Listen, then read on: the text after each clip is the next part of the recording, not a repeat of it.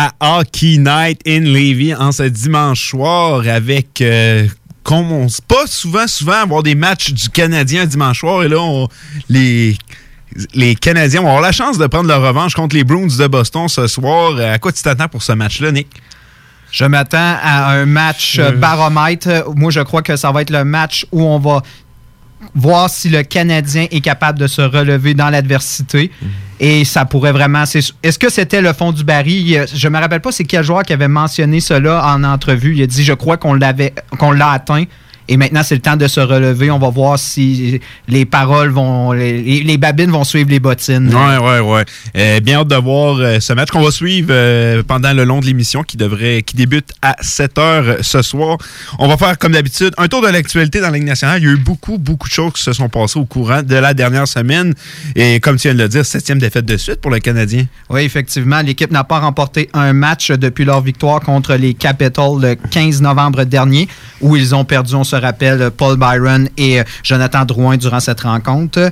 Euh, cette séquence noire du Canadien, si on peut le dire, on peut le dire ainsi, euh, les Canadiens ont inscrit seulement trois points sur une possibilité de 14. C'est très peu. très peu. Mais euh, voilà justement hors de la course des séries en ce ça, oui. Mais ce qui est avantageux pour eux, euh, on peut dire qu'ils sont quand même dans une bonne situation parce qu'ils ont euh, quelques matchs en main contre ceux qui sont au-dessus d'eux, dont Toronto. et il faut dire que, hormis Ottawa et Détroit, qui sont vraiment, on va dire, en, bas de, peloton de cette division, c'est assez serré. À part Boston, bien sûr, qui, devance tout le mhm. monde au premier rang.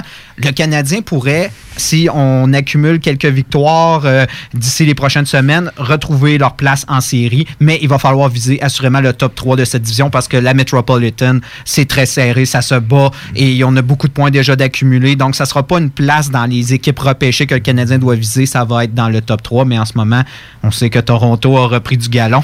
Oui, Toronto, euh, depuis euh, l'arrivée de Keith, ça va très bien. Mais comme tu dis, euh, au courant des dernières, ben, de la dernière année, peut-être, on voyait l'Atlantique peut-être aller reprendre un peu de galon sur la Metropolitan, mais cette année, non, oubliez ça. Euh, il y a cinq équipes de la Metropolitan qui vont participer aux séries, je vous le confirme. Il y a cinq équipes de la Metropolitan. Il euh, faut penser que Tampa Bay n'est toujours pas dans les séries. Est-ce que tu les, je les vois rater les séries? Honnêtement, je crois que ça va finir par se replacer. C'est une question de temps. Euh, c'est tellement une machine de les euh, Lightning de Tampa Bay. Donc, euh, la course va être très serrée. Toronto, ça semble être revenu, comme tu l'as dit, Boston. Si Tampa Bay se réveille, on sait que Floride, oui, ont besoin de marquer six buts pour gagner un match. Mais si ça continue dans, dans la même direction et que les Maple et que les Lightning réussissent à se replacer, ça va être très dur pour le Canadien de pouvoir participer à la course printanière à la danse plutôt. Et il y a aussi Victor Mété qui s'est blessé, je crois. Oui, effectivement. Victor Mété a subi une blessure lors du match euh, d'hier euh, contre les Flyers. Euh, le jeune joueur ratera au moins une rencontre. Bien sûr, dans la tradition du Canadien, on a décidé d'être très évasif sur la nature de sa blessure. Claude Julien a tout simplement mentionné une blessure au bas du corps et il a dit qu'il ratera au moins la rencontre de ce soir. C'est tout ce qu'on sait. Ouais, en tout cas. Mais j'ai vu les séquences honnêtement, je crois pas que c'est une blessure sérieuse, mais on, ça sera pas juste une rencontre. J'ai de la difficulté à le croire, honnêtement. Je crois qu'on va, le, on va bientôt annoncer qu'il va être absent pour au moins une période de quelques semaines. Euh, je serais pas surpris. Oh non, du côté de Montréal, c'est toujours ça qu'on a l'habitude. On, est un peu dans le secret, comme tu l'as dit, évasif complètement au début. Finalement, on apprend que ça peut être un peu plus grave. Mais c'est pas grave, ils ont été chercher Olofsson. Quel défenseur! Non, euh, c'est sûr que la défensive du Canadien cette année, ça fait très dur. Mais ça, va en parler un peu plus tard. Je pense qu'on a. Je pense que tu as envie un peu de te vider le cœur en tant que partisan du Canadien, puis on va analyser un peu le tout. Euh, aussi, ça, c'est de quoi qu'on n'aime pas voir dans la Ligue nationale de hockey, un peu plus. Euh, pas directement, c'est pas de quoi qui s'est passé sur la glace, mais hors de la glace, euh, Bill Peters finalement euh, a décidé de quitter les Flames de Calgary. Oui, euh, l'entraîneur-chef Bill Peters n'est plus un membre de l'organisation des Flames de Calgary. on se rappelle un peu l'histoire. ça a débuté avec un joueur qui est encore dans les... Je, je crois qu'il il, joue encore, mais dans les plus. Euh, dans, le. il n'est pas encore. Il n'est plus à AHL, si je me souviens bien. Hakim Aliou, ça fait longtemps que j'en ai pas entendu parler. Là. Je me souviens de lui il y a quelques années. Je sais pas où il joue maintenant, mais euh, non, on ne joue plus. Euh, en tout cas, je pense pas qu'il appartient encore à une, équipe de la Ligue nationale. Oui, donc euh, Hakim Aliou, un joueur qui a été dirigé par justement Bill Peters il y a dix ans dans le club d'école des Blackhawks de Chicago, est allé d'une révélation sur Twitter. Il a dit que Peters euh, avait été euh, avait des propos racistes. avait eu des propos racistes euh, envers lui dans le vestiaire et selon les dires du joueur ça aurait même peut-être influencé sa rétrogradation mm-hmm. donc c'est il a accusé dans le fond, Bill Peters, d'avoir été violent envers lui euh, physiquement aussi et également qu'il aurait nuit à sa, carrière. Oui, euh, c'est des trucs regrettables. C'est pas, euh, c'est pas direct. on veut pas ça dans le monde du hockey, puis ça n'a pas sa place nulle part que ce soit dans le monde du hockey ou ailleurs. c'est dommage, Bill Peters, qui est un bon entraîneur je crois que je crois que cette histoire est vraie. De vu ce que Bill Peters lui-même a dit, regarde, je vais m'en aller je crois qu'il confirme qu'il savait. il l'a confirmé en plus. il, a... envoyé une lettre justement à son directeur général, son ancien directeur général. Ouais, je l'ai lu la lettre. Et il semblait confirmer les allégations qui poussaient contre lui. Puis il faut dire également que ça a été confirmé par des joueurs. Mm. Ça a été confirmé par euh, Rob Brindamo. Ça a été confirmé par Ron Francis. Il y a eu plusieurs personnes haut gradées de la Ligue nationale qui ont mentionné qu'il y a eu des épisodes de, Bill Peters. Là, ça a genre fait un. genre, on déclenché, ça, a été un élément déclencheur que plusieurs, genre, Dan Carcillo, mais lui, on le sait, lui, la Ligue nationale sont en froid, c'est ça, il faut en prendre en laisser. Euh, des, plusieurs entraîneurs visés, dont Michel Terriel, ancien entraîneur du Canadien de Montréal, les frères Sutter. Il y a aussi, tu sais, nous, on, a juste une émission par semaine le dimanche, puis il s'en passe des trucs, puis cette semaine, il s'en est passé beaucoup. Euh, Mike Babcock, il y a des histoires qu'on savait pas qui est sorti cette semaine, euh, justement avec euh, Mitch Marner. Puis c'est celle-là que j'aimerais ça revenir. Puis après ça, regarde, c'est pas directement du hockey, c'est pas une émission qu'on est là pour juger ça. Nous, on analyse le hockey. dans le C'est ça, c'est ça. Mais Mitch, l'histoire avec Mitch Marner. Je veux juste, on, va y aller avec ça, puis après ça, on va complètement revenir dans ce qui est important, le hockey, ce qui se passe sur la glace. un jeune joueur, 19 ans, arrive dans la Ligue nationale. lui, il décide de lui faire faire une liste. Hey, écris-moi les joueurs les plus travaillants au plus large sur une liste. Mitch Marner étant un jeune joueur, euh, son entraîneur du fait quoi? Ben, il fait. C'est normal. T'as 19 ans, c'est ton entraîneur. Mais qu'il fait la liste. Il lui remet la liste et Mike Babcock va la lire à voix haute devant tout le monde, tous les joueurs. Comment Mitch Marner devait se sentir après ça? Comment. Puis même, si tu aurais fait ça un vétéran, comment tu peux te sentir que tu hey, j'ai mettons Malcolm Nylander, probablement qu'il devait pas être dans le top de la liste d'après moi. Comment tu te sens après ça devant ce gars-là? Puis moi, ce qui m'a fait le plus un peu capoter là-dedans, c'est les, les euh, commentaires négatifs des gens disant oh, les joueurs d'aujourd'hui, les milléniaux, blablabla, ça se plaint tout le temps, c'est jamais. Tu sais, je vous mets en contexte, là. Peu importe l'âge que vous avez travaillé, l'âge que vous avez, là, vous rentrez dans une compagnie puis là, ton boss vient te voir puis dit T'es nouveau, là, tu connais personne, tu essaies de te faire un nom, te faire apprécier, montrer que tu travailles fort. Hey, peux-tu me faire une liste de toutes les personnes qui, d'après toi, travaillent le mieux ou travaillent le plus fort au moins? Puis là, il y a Pogne puis Ali devant tous tes collègues. Moi, quand je la regarde comme ça, euh, on me ferait ça à la station de radio, on me ferait ça à n'importe où j'ai déjà travaillé et je me sentirais ultra mal et euh, j'en voudrais probablement à mon boss et probablement que je quitterais l'entreprise. Donc, euh, Juste ça, ça, quand j'ai vu les commentaires négatifs, ça m'a beaucoup, beaucoup déplu, me disant, ben là, je pense que ça se fait pas de Mike Babcock. Euh, C'était ma petite parenthèse, garde, euh, ça a été un gros brouhaha cette semaine dans la ligne nationale, c'est pas de quoi qu'on veut. Euh, Puis garde, on, on, en repart sur le hockey. Bonne garde, là. Je, vois eux qu'on est supposé lire. Là, j'ai envie qu'on y aille avec une bonne nouvelle. Prolongation de contrat chez les Bruins. Oui, effectivement. Euh, Charlie Coy et Chris euh, Wagner ont chacun signé une prolongation de contrat avec les Bruins de Boston euh, mercredi.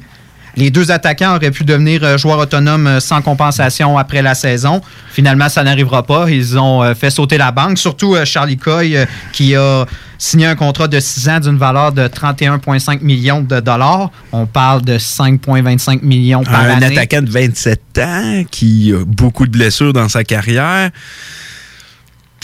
Ben, Moi, je crois que c'est beaucoup sa performance en série. Qui ouais, oui, ça, je suis d'accord. Puis j'enlève rien à Charlie Coy. C'est un joueur de hockey. C'est un très bon joueur de hockey.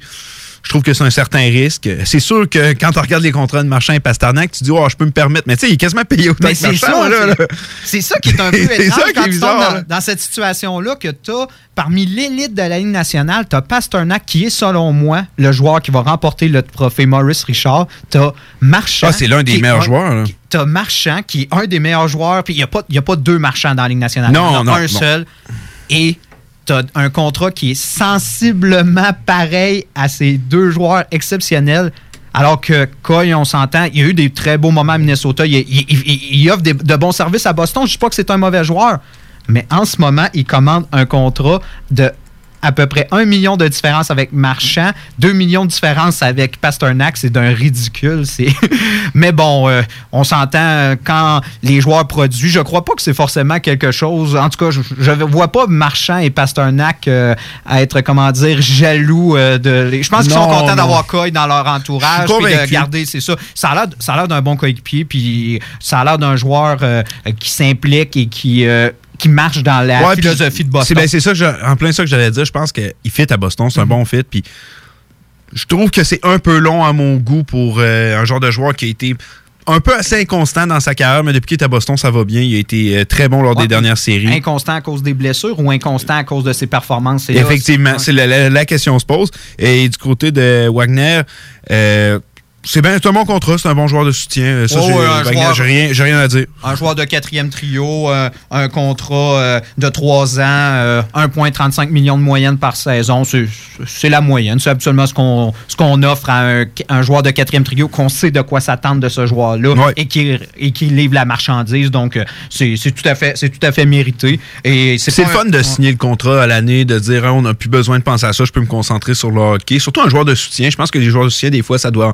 En- Tu sais, un, un joueur vedette, ça doit pas tant te gruger dans la tête. T'es là, regarde, euh, si je signe pas là, je vais signer à l'heure, puis je sais que je vais avoir mon argent. Mais quand tu un joueur de soutien comme justement Wagner et puis tu as la chance de signer ton contrat, de dire Hey, j'ai mon argent assuré, ils veulent me garder, puis tout, je pense que c'est- une, bonne façon qu'il y ait un bon mind focus sur ce qui est important, puis même d'y- donner une bonne heure d'aller pour le reste de la saison. Effectivement, ça, ça amène une sécurité, puis ça amène une tranquillité d'esprit également. Puis on s'entend quand on sait que notre joueur, on sait qu'est-ce qu'il va nous apporter et sa place est soudée dans l'alignement. Tu sais que tu n'auras jamais besoin pour les trois prochaines années d'un autre joueur à cette position-là. Ouais, c'est également, ouais. c'est- c'est- c'est également libérateur pour les, pour les entraîneurs et les directeurs généraux de pouvoir euh, compter sur un joueur comme tel. Qui, veut- on s'entend, c'est pas le joueur le plus flamboyant, mais qui fait, ses, qui fait ce qu'il a à faire. Oui, effectivement. Euh, Buffalo, là, Rasmus Allen jouait très bien cette saison. Euh, bon début de saison. Encore un peu, ça nous fait un peu repenser ce qu'il y avait eu la dernière dernière. Mais là, finalement, ça va moins bien ces temps-ci et ils viennent de perdre un joueur très, très important pour une, euh, une- une absence indé- indéterminée. Oui, absence indéterminée, comme tu as dit pour euh, Ramus Dallin. Il sera à l'écart du jeu, euh, victime d'une commotion cérébrale, un coup vicieux donné par Eric Cernak, Ouais, je l'ai vu. qui a mm, finalement eu que deux matchs de suspension. Mais il y a eu beaucoup de coups vicieux, justement, cette semaine. On a juste à penser. Bert- moi, Bertuzzo, j'en reviens pas. oh oui. Euh, sur euh, je vous. Si vous l'avez pas vu, je vais simplement un peu vous l'imager. Euh, il va d'une double échec devant le filet à Adverson qui tombe au sol. L'arbitre lève la main signalant une pénalité. Bortuzzo, tu le vois dire genre, voyons donc pourquoi, lève les bras dans les airs. Adverson arrive pour se relever et un geste de colère complètement inutile. Il va d'un autre double échec et très sévère. Bortuzzo, on sait qu'il est capable de frapper, c'est un gros bonhomme dans le dos d'Adverson, qui, on le sait, a des problèmes de blessure au cours de sa carrière. Et Adverson va être absent pour, je pense, plus de six semaines. Si je me, si je me abuse, ça va être ça? Oui, oui. Euh, à date, les premiers pronostics, euh, c'est autour de 6 semaines. Euh, je pense que c'est entre. Ils ont dit entre 4 et 8. Puis Six, ça lui, une il va être suspendu quatre matchs. 4 matchs. Mais l'autre va en rater probablement une quinzaine. Pas loin environ. Pas loin. Ah. Tu sais, moi, est-ce que est-ce que est-ce qu'on est rendu qu'on devrait peut-être repenser à un peu la comment devraient marcher les suspensions? Est-ce que un joueur, mettons, est blessé? Je dis pas la même durée que la blessure, mais prendre, mettons, OK, 50% de l'absence du joueur, tu peux pas être là ou de quoi comme ça, qu'on te donne. Ça pourrait être de quoi intéressant parce que quatre matchs que Bertuzzo va rater à son équipe, qui est un défenseur utile, je, l'accorde, et là, les Preds, qui ça va pas très bien dans les temps qui courent, perdent un de leurs meilleurs joueurs pour de 6 à 8 semaines. Moi, je trouve que c'est ça devrait peut-être y avoir un rajustement dans le fonctionnement d'avoir des suspensions. Effectivement, surtout dans le cas de récidivistes ou de joueurs qui sont reconnus comme étant des joueurs très physiques qui jouent avec la limite de la légalité. Là, on parle on s'entend, c'est pas une pénalité sur le jeu. Quand tu fais un plaquage, justement, pour empêcher ton joueur dans la zone, là, on parle de le gars est allé. il avait déjà sa pénalité. C'est de la frustration. C'est de la frustration. Là, c'est quand on tombe dans le geste antisportif, je pense qu'on peut augmenter euh, le temps de suspension dans ce. Quand c'est pas sur le jeu, des fois ça peut arriver. Tu fais un mauvais jeu, malheureusement, tu atteins la tête du joueur. Regarde, c'est tu, as les conséquences de ton geste. Écoute, tu as visé la tête. Dès que la tête est visée, il y a une suspension appliquée. Mais quand c'est dans un geste, justement, de frustration, de colère, dans un contexte euh, qui met en danger pratiquement la vie et la, santé. on s'entend. Non, non, je comprends ce que tu veux dire. Ça. Là, je crois que je crois qu'il faut vraiment appliquer les, sanctions nécessaires. Et effectivement, il y en a beaucoup qui parlaient de le temps que le joueur revienne. Mais ça serait des fois, on s'entend. Non, c'est ça serait, ça serait probablement très difficile euh, d'aller dans ce sens-là. Mais ouais, donc, euh, grosse parenthèse, mais Rasmus Dalin euh, qui va s'absenter indéterminé. Un autre qui est blessé, un Québécois de chez nous, Anthony Manta. Oui, effectivement. Anthony Manta des Red Wings de Détroit sera absent du jeu pour quelques semaines. On sait pas exactement le nombre de semaines, mais on pense plus que ça va même s'étirer jusqu'au mois. On pense que ça va être d'une assez longue période. Il a été victime d'une blessure au bas du corps, mais fort heureusement, il n'y aura pas besoin d'être opéré. Au départ, c'est ce qui a fait euh, fait craindre le pire. On pensait que Mentor aurait besoin d'une opération. Ça aurait peut-être même compromis euh, sa saison au complet. Lui qui avait une très, très bonne saison, qui était le meilleur pointeur de son équipe euh, au moment de, sa blessure. Euh, et on sait que Détroit, cette saison, ça va pas très bien. Perdre Manta dans dans les circonstances n'aide en rien aux performances. Non, c'est sûr, mais on s'entend qu'en ce moment, on vise plus la Frenière que la Coupe Stanley. Euh, ça m'étonnerait que Jeff Blashill, à la fin de la saison, il arrive à dire Ouais, si j'aurais eu Manta, on aurait fait les séries. Si j'avais eu, excusez-moi, Manta, on aurait fait les séries. Euh, donc pour Détroit, on s'entend. C'est dommage, c'est jamais le fun de voir un joueur être blessé à long terme comme ça, mais euh, on s'entend que pour les Red Wings de Détroit, ça ne change pas grand-chose pour ce qui s'en vient pour eux au courant de la prochaine saison. Et euh, sinon, deux grosses absences devant le filet, Marc-André Fleury et Devin Dominic. Oui, effectivement. les Golden Knights de, Vegas devront se débrouiller sans leur gardien Marc-André Fleury pour une période de temps indéterminée. On a appris récemment que son père est décédé. Il est de, il a été de retour. je l'ai vu. il a été de retour à Montréal pour cette raison. Euh, le Québécois de 34 ans avait quand même une, une, bonne saison dans le contexte. Golden Knight, ça allait de mieux en mieux. Ça allait de mieux en mieux. Euh, on souhaite euh, bien sûr euh, toutes nos condoléances à, la famille, à la famille de Fleury. Oui, effectivement. dans cette période sombre. Devin Dumnick est l'autre gardien qui en ce moment est absent, lui aussi pour des raisons personnelles. Lui, sa femme est gravement malade. On n'a pas parlé mm. plus au sujet de sa maladie, mais c'est assez inquiétant pour que le joueur décide de ne pas se présenter euh, pour le. Il, partait pour un petit voyage, je crois, et il a décidé de ne pas suivre l'équipe. Et il va même rencontrer Bruce Brudeau dans les prochains jours pour. Prévoir un certain plan, on pourrait dire, pour ce. Surtout, je pense, pour les longs voyages, je crois qu'il ne voyagera pas, du moins jusqu'à ce que sa femme euh, est, mieux. Donc, euh, pour cette période-là, euh, les Wild, pardon, les services de, de Dominique, c'est une saison, il faut dire, à, oublier déjà. Oui, c'est une saison oubliée. oui, effectivement, c'est pas des genres de nouvelles qu'on aime entendre au niveau de la Ligue nationale, en espérant que tout se passe bien pour Dominique et sa femme. Là, on va changer de sujet complètement. On le sait, l'année 2019 tire à sa fin. On vient d'entamer le dernier mois. Et plus on se rapproche des fêtes, plus on se rapproche de 2020, les transactions arrivent tranquillement pas vite. je vous jure, on n'aura même pas le temps de s'en rendre compte. On va être rendu au deadline. Donc, j'avais envie de faire un petit coin des rumeurs aujourd'hui avec toi. Euh, on passe beaucoup, beaucoup, beaucoup d'heures euh, de nos journées, même de notre année. Honnêtement, je, pense que ça se concule en semaine le nombre d'heures que je peux regarder les rumeurs euh, de transactions euh, euh, sur Internet. Donc, j'ai envie de faire. Tu sais, garde, moi, je vois des sites de rumeurs, tout. J'ai dit, garde, on va, on va le mettre à radio comme ça, on va vous faire gagner du temps. Puis, j'ai toujours voulu avoir ça, moi, un site de rumeurs, être un insider. Mais garde, je vais le faire à ma façon aujourd'hui avec notre coin des rumeurs Vas-y de ton côté, je sais que tu en as sorti quelques-unes. Commence avec le, le, Canadien de Montréal, il doit en avoir pour l'instant. Je sais que le nom de Taylor Hall n'arrête pas de ressortir sur mes médias sociaux. Effectivement, on en avait parlé, euh, je crois, il y a deux émissions ou peut-être trois de Taylor Hall qui pourrait être une possibilité euh, pour euh, le Canadien. On sait en ce moment les faiblesses du Canadien. On est faible sur le flanc gauche en défensive, mais on manque cruellement d'attaque, surtout en l'absence de. Le flanc gauche, je trouve que le flanc droit, là, on en parlera pas en euh, mais je trouve que le flanc droit, il coûte pas mal de buts ces temps Oui, ça aussi. on en parlera. On en parlera tantôt, mais le flanc droit, je trouve qu'il en coûte des buts là, dans les temps qui courent. Effectivement. Mais si on, parle au niveau effectif, on va dire, euh, c'est le flanc gauche euh, qui le Canadien en ce moment est très démuni. On manque également, comme je disais, de, de punch à l'attaque. Ben, est une option. Mais on était dans les cinq meilleurs offensifs lors des, des premières. On s'entend au mois d'octobre. Là, on est en train de glisser. Je pense qu'on est rendu au dixième rang où on avoisine ça. Oui, on est en train de euh, glisser. Les Canadiens qui ne marquent plus de but là, dans les temps qui courent. Oui, l'absence de Jonathan Drouin fait mal. Mais en même temps, mais tu sais, encore une fois, on va en parler tantôt. Regarde, on n'ira pas trop dans ce sujet-là. Mais Taylor moi, je trouve que c'est une option qui coûte cher. Puis je vois pas. Moi, probablement, je, je pense que c'est impossible que Taylor soit échangé dans l'Est. On en a parlé, euh, je sais pas si la semaine. En tout cas, on en a parlé récemment. Euh, pour moi, c'est impossible. Mais est-ce que le Canadien a vraiment ce qu'il faut pour aller chercher Taylor Hall? Oui, peut-être, mais c'est sacrifier son avenir. C'est sûr que des Romanov, des Suzuki sont impliqués dans la transaction. Puis avec le travail qu'ils font, on s'entend. Les Canadiens n'ont jamais eu la best farm prospect, si tu me permets le terme, les, les meilleurs jeunes joueurs. Puis là, depuis quelques années, ça s'est grandement amélioré. Est-ce que tu vas tout sacrifier ça pour un Taylor Hall?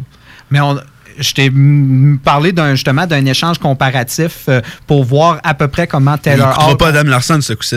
Euh, j'avais parlé du, de Mark Stone dans sa situation. Ouais, c'est oui, c'est vrai. Ah oui, oui, là ça me revient. Oui, et euh, dans cette situation, on parle d'un joueur qu'on sait qui ne reviendra pas avec l'équipe. Ça fait baisser sa valeur. Oui, ça, je suis d'accord. Ça, je suis d'accord. Puis en ce moment, Richiro écoute les offres. Oui. Et qu'est-ce que qu'est-ce que ça a coûté pour avoir Mark Stone à Vegas? Et en plus, on pense que c'est. Brandstrom, un deuxième, Lindbergh, c'est ça, je C'est effectivement. Fait que je me dis, pour Taylor Hall, qui est beaucoup plus offensif que Stone, mais Stone, est beaucoup Stone, plus Stone a toujours été underrated. Oui. Puis même lors de sa transaction, on dirait que c'est depuis qu'il est à Vegas que là, il y a une meilleure fenêtre pour se faire voir que le monde dise OK, ouais, c'est des meilleurs joueurs de la Ligue nationale, ce gars-là. Moi, j'ai l'impression que c'est ça, alors que Taylor Hall a gagné un Hart euh, mais oui, je suis d'accord avec toi. Je dis pas que ça va être. Je parle pas de hey, Max Domi, deux first pick. C'est pas ça que je parle, mais je pense que ça va coûter un peu plus cher quand même que, euh, que Mark Stone avait coûté. Oui, effectivement. Tu pourrais changer le premier pick, le deuxième par un premier pick. Un, ben, Brandstrom, c'est un top prospect. Euh, un autre top prospect, puis peut-être un, mettons, mieux que Lindbergh. On pourrait aller dans une direction comme ça. Oui, puis c'est c'est accessible pour le Canadien. Moi, ce qui me ferait un petit peu plus peur d'accueillir Hall, c'est qu'il va commander un très gros salaire. Puis on sait qu'à Montréal, les salaires sont beaucoup plus élevés qu'ailleurs pour compenser euh, certaines, euh, on pourrait dire, technicalités fiscales, les ah, impôts, effectivement. Donc, on doit malheureusement augmenter le prix euh, que, du salaire qu'on offre aux joueurs quand c'est un joueur qui est signé à Montréal. Et on sait que très bientôt, on va avoir des gars à signer. Donc, on va devoir faire des sacrifices. Mais encore une fois, moi, je, first, je ne crois pas que Taylor va aller dans l'Est. Ça, j'en suis convaincu que non. Euh, moi, je crois que c'est ce qui ressort le plus récemment. moi, je crois que c'est Colorado qui serait l'équipe la plus intéressée et que ça ferait le plus de sens à mes yeux. Ils ont tout pour aller le chercher. On s'entend, ils peuvent sacrifier un choix de première ronde en ce moment sans problème. Mais Canadien, c'est parce qu'il y a tellement des, joueurs. Tu as besoin de but. Il y a des joueurs, honnêtement, mettons, tu regardes Toffoli qui est sur le marché, ça peut être un joueur très intéressant, puis il coûtera pas. Euh, il va pas coûter la Lune. Là. il y a plein d'Athanasio aussi. C'est une avenue très intéressante. Tu as marqué 30 buts la saison dernière. C'est plein de joueurs qui, en ce moment, peuvent changer d'adresse. Et tu peux avoir un prix très abordable. Moi, je pense que ça, sera un meilleur fit pour le Canadien de Montréal. Puis connaissant l'historique également de Marc Bergevin, qui est, on pourrait dire, euh, c'est c'est un magasinier. C'est un gars qui aime justement attendre, euh, voir les soldes, puis essayer de faire. C'est un gars de, euh, justement de Black Friday. Oui, c'est un gars de Black Friday. C'est un gars que justement il attend les meilleures opportunités. Et justement, en ce moment, avec euh, les fiches désastreuses de Détroit et Los Angeles, il y a des joueurs qui vont partir et ils vont probablement partir à des faibles coûts, probablement mm-hmm. des des prospects, de, on va dire, de, de, moyens, de moyens potentiels et probablement des choix également. On t'a parlé de Toffoli, mais également un autre joueur euh, qu'on parle du côté de Los Angeles, c'est Alec Martinez, le, le, le défenseur, qui est un défenseur qui joue à gauche, un défenseur d'expérience, un défenseur de 32 ans. malheureusement, il reste encore une autre année de contrat, puis son contrat est quand même, je dirais, juteux pour, euh, pour le type de joueur qu'il est. Mais c'est un défenseur qui cadrerait bien avec le Canadien. Je pense qu'il ne coûterait, pas, euh, coûterait pas la Lune et je crois que le Canadien pourrait se le permettre euh, à faible coût. Donc, ça peut être intéressant, mais est-ce que Martinez ferait la différence? Je, ne crois pas. Moi, un joueur qui m'intéresserait plus, ce serait Sean Gottisberg à, à Philadelphie.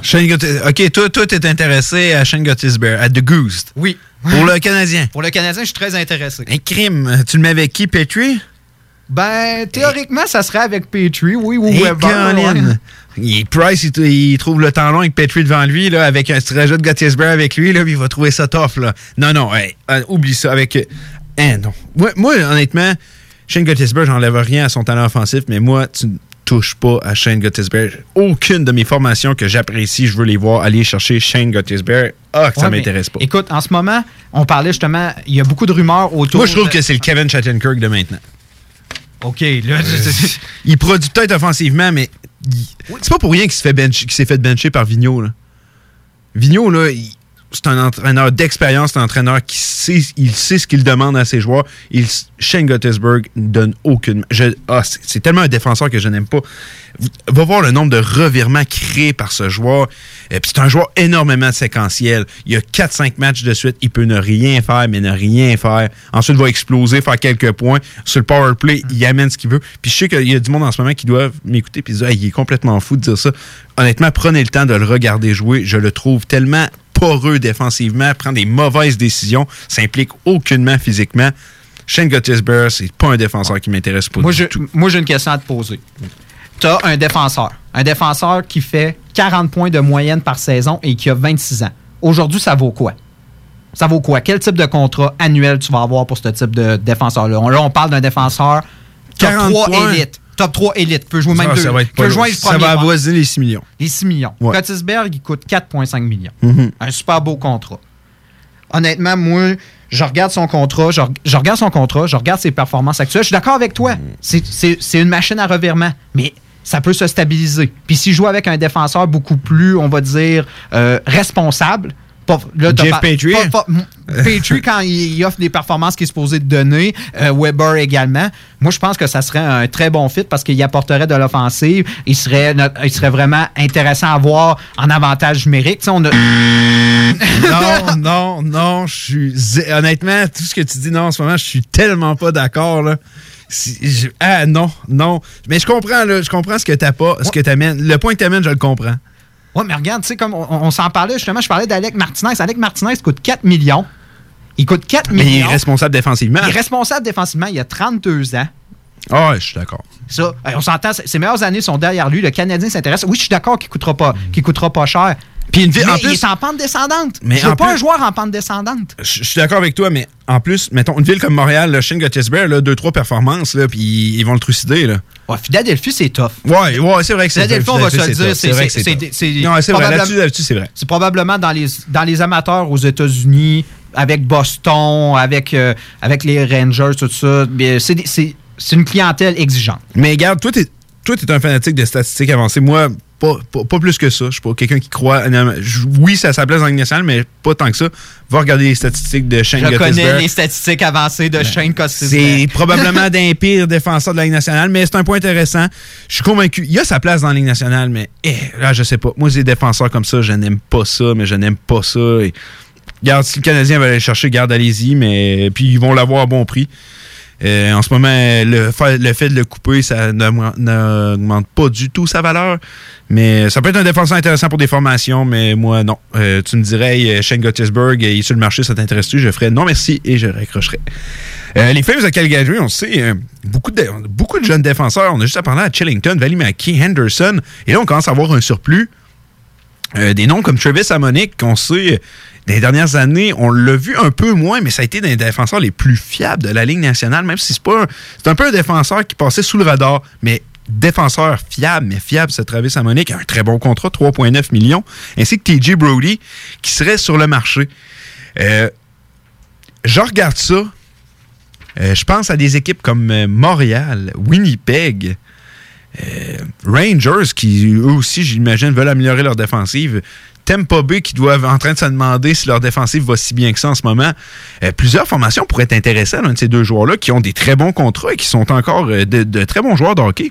Oui, mais je pense que ça va être beaucoup plus euh, quand on va être rendu à la date limite de transaction. Oui, oui, oui, Parce que je crois que Calgary, là, avec le départ justement de Bill Peters, on, on a remporté deux matchs. On a remporté nos deux derniers matchs. Ça commence à se stabiliser. Je crois que peut-être que si Calgary voit une fenêtre d'opportunité pour justement se rendre en série, ils ne les échangeront pas. Ils vont même peut-être tenter la saison, durant la saison morte, de les prolonger. Mais si on continue les mauvaises habitudes, si on retombe justement en bas de classement, je crois que Calgary va vouloir les liquider pour justement euh, faire une réserve de, choix euh, pour euh, justement le, le prochain encan et se permettre de rebâtir. Ben, c'est pas rebâtir rendu là, c'est plus euh, tout simplement se, se, refaire une réserve pour pouvoir euh, justement remonter rapidement parce qu'on a des beaux contrats à Calgary. oui, oui, de très bons contrats. On a de très bons jeunes, on a Monahan, on a Godreau qui va pas très bien ces temps-ci, mais quand même, ça reste c'est un joueur exceptionnel. Oui, oui, puis je suis convaincu que euh, l'équipe va être capable de retrouver le chemin de la victoire sous peu. Changement d'entraîneur. Encore une fois, est-ce que Bill Peters était tant apprécié? Ça, je ne sais pas en ce moment. Et, pourtant, ils ont fini premier de la Pacifique l'an passé. Ça va être à suivre euh, au courant des prochaines semaines. Mais moi, je regarde, mettons, une équipe comme euh, Winnipeg, euh, qui, oui, en ce moment, le succès est là. Connor et le bas est, wow, magique sur la glace. L'attaque est dévastatrice. Et même défensivement, ils jouent quand même assez bien. Mais il manque désespérément un défenseur droitier, euh, gauche, euh, non droitier, oui c'est ça, droitier. On sait qu'on a perdu Bufflin, Myers et euh, Trouba lors de la saison morte. Ben ouais, Bufflin on l'a perdu un peu plus tard, mais on a tous perdu ces défenseurs-là. Trois droitiers, trois. C'est dans l'élite de la Ligue nationale ces trois joueurs-là. Tu les perds en même temps. tu le remplaces par Neil Pionk. Après ça, tu as des joueurs comme Tucker Pullman qui, oui, sur une dernière paire peut faire l'affaire. Et là, je vois un joueur comme Amonic, très fiable défensivement sur le marché si je suis Chevaldeoff, je crois que je lâche un coup de fil à M. Traveling afin de discuter si ça pourrait être intéressant. Euh, Brody, lui, qui est un gaucher, pourrait être intéressant pour le Canadien de Montréal. Mais je, suis d'accord avec le point que tu amènes. Euh, s'il y a une transaction avec eux, ça va se faire au deadline, pas avant. Ça serait très surprenant. Mais je verrais les Flames se départir de leurs défenseurs pour laisser la chance. Alors, on, Rasmus Anderson, comme je te disais, Chillington et Valimaki, c'est trois défenseurs jeunes et bourrés de potentiel, mais il n'y a pas de place pour eux, euh, en tout cas à 100% dans la formation. Donc, euh, hâte de voir ce qui va se passer de ce côté-là. Ça pourrait être un dossier intéressant à suivre parce qu'on le sait que les défenseurs sur le marché en ce moment sont très recherchés. Et euh, du côté de Buffalo, il y a Colin Miller, Marco Scandella qui serait sur le marché. c'est des bons, des bons guests que les équipes pourraient faire. Scandella semble tranquillement, pas vite, se relever euh, de, sa, euh, de sa mauvaise saison dernière. Donc, euh, c'est l'arrivée du temps des fêtes, c'est l'arrivée de l'année 2020 qui cogne à la porte et c'est l'arrivée des rumeurs de transactions et des transactions qui devraient avoir. Il y en a toujours une environ dans le temps des fêtes ou un peu après qui se prépare. restez avec nous, on est de retour dans deux minutes. On va, là, on va vous en parler plus en profondeur du Canadien de Montréal. Hockey Night in Levy. Hockey Night in Levy. Ben oui, ça, c'est des opinions, du sport, puis ben du fun. Hockey Night in Levy. Sur les ondes de CJMD 96.9. CJMD 96.9. Que ce soit pour une soirée corporative, une graduation ou un mariage, faites appel aux productions Dominique Perrault. Avec plus de 20 ans d'expérience, Dominique Perrault et son équipe de DJ et d'animateurs qualifiés sauront satisfaire toutes vos demandes. Avec un équipement professionnel à la fine pointe de la technologie, les productions Dominique Perrault dépasseront vos attentes. Un gros party à prévoir? N'attendez plus. Communiquez dès maintenant avec les meilleurs de l'industrie au 581-991-1975. Productiondp.ca les gourous essaient de vous faire croire que deviendrez millionnaire en 90 jours, qu'on peut acheter avec zéro comptant. Ici, c'est pas comme ça. On va vous expliquer le vrai fonctionnement de l'investissement immobilier. Ne manquez pas, pendant la bulle immobilière, le Real Talk avec Nikolai Ray, PDG de la MREX.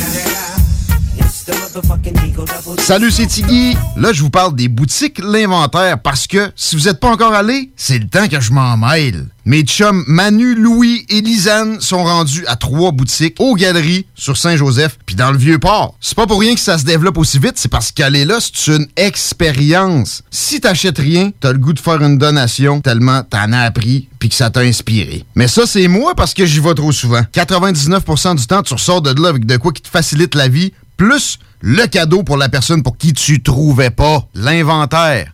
Ah. Live au bar spectacle Quartier de Lune en novembre et décembre. Des hommages à Eric Lapointe, Pink, Judas Priest, Nirvana, Jean Leloup, Guns N' Roses, Deep Purple, Tool, Korn, Slipknot, Led Zeppelin, Offspring, les Bee Gees, des soirées disco, les Canadian Sexy Males, Lancaster, Deadly Cookie, Carl Tremblay et notre party DJ du jour de l'an, réservé pour vos parties de tout genre. Le Quartier de Lune, un incontournable, au 1096 3e avenue On ne naît pas maître sushi, mais on le devient. Ça vous dit de collaborer à la réalisation des meilleurs sushis en ville? L'équipe de Yuzu Sushi à Lévis s'agrandit et votre CV nous intéresse déjà. Que ce soit pour nos horaires de travail parfaits, pour les possibilités d'avancement pour l'équipe tripante ou simplement parce que vous adorez les sushis.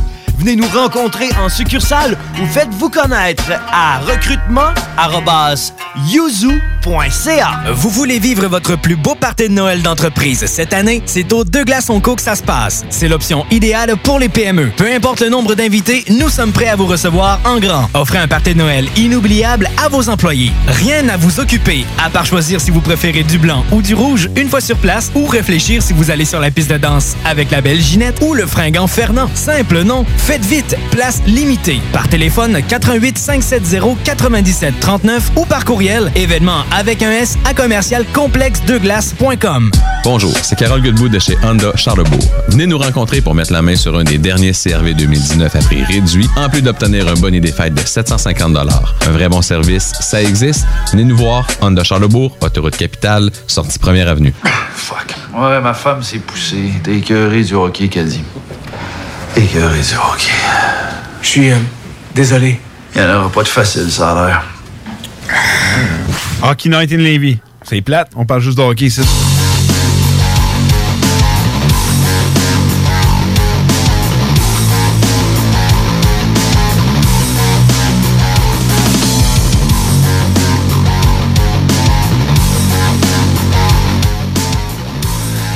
Bon.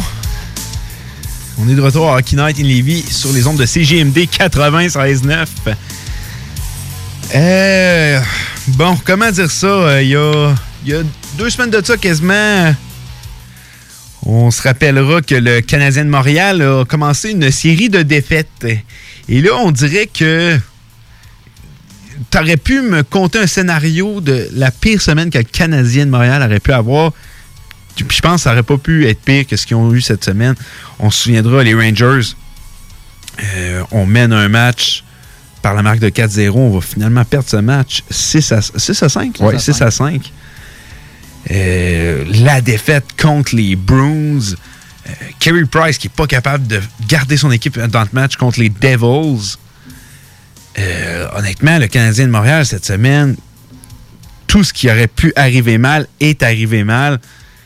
Et là, c'est pas mal de se poser la question qu'est-ce qui se passe avec le Canadien? Ça tombe bien parce qu'on a notre expert du Canadien de Montréal, Nicolas Gagnon, qui est avec nous. Par où tu veux commencer? Ben, j'aimerais ça faire, euh, on pourrait dire, un, croquis du drame, si tu veux. Quand il arrive euh, justement une, une scène de crime, on essaye de voir ce qui s'est passé, on essaye d'analyser la situation. J'ai envie un peu de faire ça, de décortiquer un peu avec toi. On va commencer avec le match de mardi contre les Browns. Le match qui s'est terminé 8 heures. Carey Price a été retiré de la rencontre après avoir accordé 5 buts. L'équipe a perdu 8 à 1. Et c'était la première fois en 112 matchs consécutifs que Carey Price était sorti d'un match. Ah, OK, ça, C'était la, la meilleure, la, la- c'était la plus longue séquence active pour un gardien. C'était Carey Price. Carey Price n'avait pas été sorti d'un match en 112 Ah, ben ça, tu me rencontres. l'apprends, ça, je ne savais pas du tout. En 112 rencontres. on efface, on efface l'ardoise, on se dit, écoute, écoutez, c'est un match à oublier. On arrive jeudi contre New Jersey. Il faut dire que le Canadien a joué sensiblement un, un bon match à New Jersey dans un sens que l'attaque s'est réveillée. Kokanimi a bien fait. Le trio, que- on va dire... La, Ça a été le meilleur match de la saison de Kotkaniemi. Oui, vraiment Ça, le meilleur match. Sans, sans aucun doute. Euh, sa combinaison avec Armia s'est inscrit deux fois au pointage. Euh, euh, on s'est changé un but à chaque fois. Le New Jersey en marquait un, le Canadien ripostait, New Jersey revenait, le Canadien ripostait. Le problème, ça a été le cinquième but, le but de Severson, qui a été finalement le but gagnant au milieu de troisième période. Le but accordé par Carey Price. Par geste de frustration, il brise son bâton. Finalement, on parle le match 6-4. Le, le, but, euh, le sixième but a été marqué dans un filet désert. Là, on décide de reposer Carey samedi à Philadelphie. On a à peu près le même scénario qu'au New Jersey. On s'échange des buts. Encore. Un but, un but, un but, un but. Et là, on arrive en fin de match. Armia ne réussit pas à déjouer Elliott sur les dans, le dans les dernières secondes. Et Kincaid accorde le but en prolongation. Un but qu'on a laissé qu'on Provorov. euh, mais on peut dire une super belle- Ah oui. d'eau. Ah, mais c'était un super beau but. Ah oui, on va se le dire. C'était vraiment un très beau but de la part de- du jeune euh, défenseur russe Provorov. Donc, ce qu'on retient de ça, on peut aller, on peut partir du bas, de du bas jusqu'au haut. On va commencer par le filet. Carey Price. On s'entend que Carey Price, il n'a pas donné le rendement qu'il devait donner. Au salaire qu'il commande, au statut qu'il a, non, pas du tout. Mais Carey Price est reconnu comme un gardien qui, les mois de novembre, c'est un peu difficile. C'est. Ah, a OK, une- va, continue. Il y a un historique au mois de novembre. En- La, la saison passée, trois victoires, cinq défaites euh, en- au mois de novembre. Pourcentage de 886, c'est affreux pour un gardien et surtout 3,81 de moyenne. OK. Cette année, pire, c'est un peu mieux. Quatre victoires, une victoire de plus, euh, 3,63, un peu moins, mais tu sais, on s'entend 3,63, Ah, c'est. Tu as beau me dire, mon gardien, hey, il était 3,83 cette année. Ah là, il est 3,61. Je serais là, je m'en fous complètement. C'est mauvais. Non, là, c'est pas point 20 qui change quelque chose. Là. Mais là, je me suis dit, est-ce que c'est entièrement la faute à Carey Price quand on regarde le type de tir qu'il reçoit? Moi, ce que j'ai remarqué, c'est que contre Rangers, on a eu quatre des six buts qui ont été marqués près du gardien à au moins 5 pieds. 5 pieds du gardien. Donc, euh, on s'entend, on était soit. On était très près du demi-cercle de Carey Price sur quatre des buts. Contre euh, Boston, c'est 6 des buts. Carey Price a été 4 par contre contre lui parce qu'on sait qu'ensuite Kincaid a été envoyé dans la mêlée après, le cinquième but. Mais ça reste que ça a été 6 buts qui ont été marqués par l'adversaire très près du gardien. Donc, il faut dire que les- la majorité des tirs qui ont mené à des buts ont été dans cette région. Donc, il y a un problème au niveau défensif. On a noté que justement, Weber et Chariot, lors des trois derniers matchs, l'utilisation est ridicule. On s'entend, c'est des joueurs qui sont utilisés plus de 25 minutes par rencontre. Tu connais Chariot, on en a parlé. Chariot. Ouais, ouais. Tu connais Chariot, il a- c'est un gars qui m'a joué à peu près quoi 18 minutes, 17, à peu près 18 minutes en- à Winnipeg. À Winnipeg, ouais, ben, c'est sûr que je jouais avec un Buffalo un bout. Des fois, il y avait des plus d'utilisation, mais oui, euh, si j'aurais à dire une moyenne, ça doit euh, avoisiner ça. Ils sont surutilisés, mais ils, ils restent quand même, leur différentiel reste quand même, dans- malgré dans, dans les défaites, ils ont quand même bien fait. La part du temps, ils finissent à zéro. Fait que quand même, c'est bien dans, dans- dans- dans le contexte. Mais là, on regarde les autres défenseurs. Les autres défenseurs du Canadien. Et on commence par Jeff Petrie. Qui est le gars, qui est théoriquement le défenseur numéro 3 de l'équipe. Ouais. Qui est vraiment plus l'ombre de lui-même. Durant ces trois matchs à- contre les Browns, contre New Jersey, contre Philadelphie, fiche de moins 7. Il a causé de nombreux revirements. Il a avorté des chances. Je sais pas si tu as eu la chance de regarder les trois parties. Mais oui, ben, honnêtement, j'ai pas. euh, j'ai tout- vu. J'ai tout vu les buts. Jeff Petrie, à chaque fois qu'il avait la rondelle, il avait un corridor de tir, réussissait à rater ses lancers. Et il a été de nombreux revirements qui ont coûté des buts. Il y en a eu trois à, à Boston et il y en a eu trois autres à- contre Philadelphie. C'est affreux. Oui. Alors qu'on sait que Petrie, normalement, devrait être le troisième défenseur, devrait être un défenseur fiable. On l'a signé 5,5 millions par année. C'est supposé d'être le défenseur qu'on doit qu'on le plus après se repose le plus après Weber, normalement. Et en ce moment, c'est complètement une contre-performance. Qu'est-ce qu'on a d'autre dans l'équipe? On a Mété. Mété, Mété s'est blessé contre euh, New Jersey, donc on va pas euh, contre Philadelphie, désolé. Donc, si on analyse ses deux dernières euh, performances, fiche de moins 3. On a un envoyé Kulak contre New Jersey. En une rencontre, il fait uni à moins 3. En, durant la game contre Philadelphie, on envoie Olofsson, on envoie Fleury. Les deux sont présents sur deux des quatre buts de l'équipe. Quand on analyse ça, la défensive va nulle part. Donc, si euh, je comprends ton analyse, parce que là, c'est ben, très bonne analyse que tu as faite. Honnêtement, c'est parfait, c'est très, très bien expliqué. Mais là, la question se pose.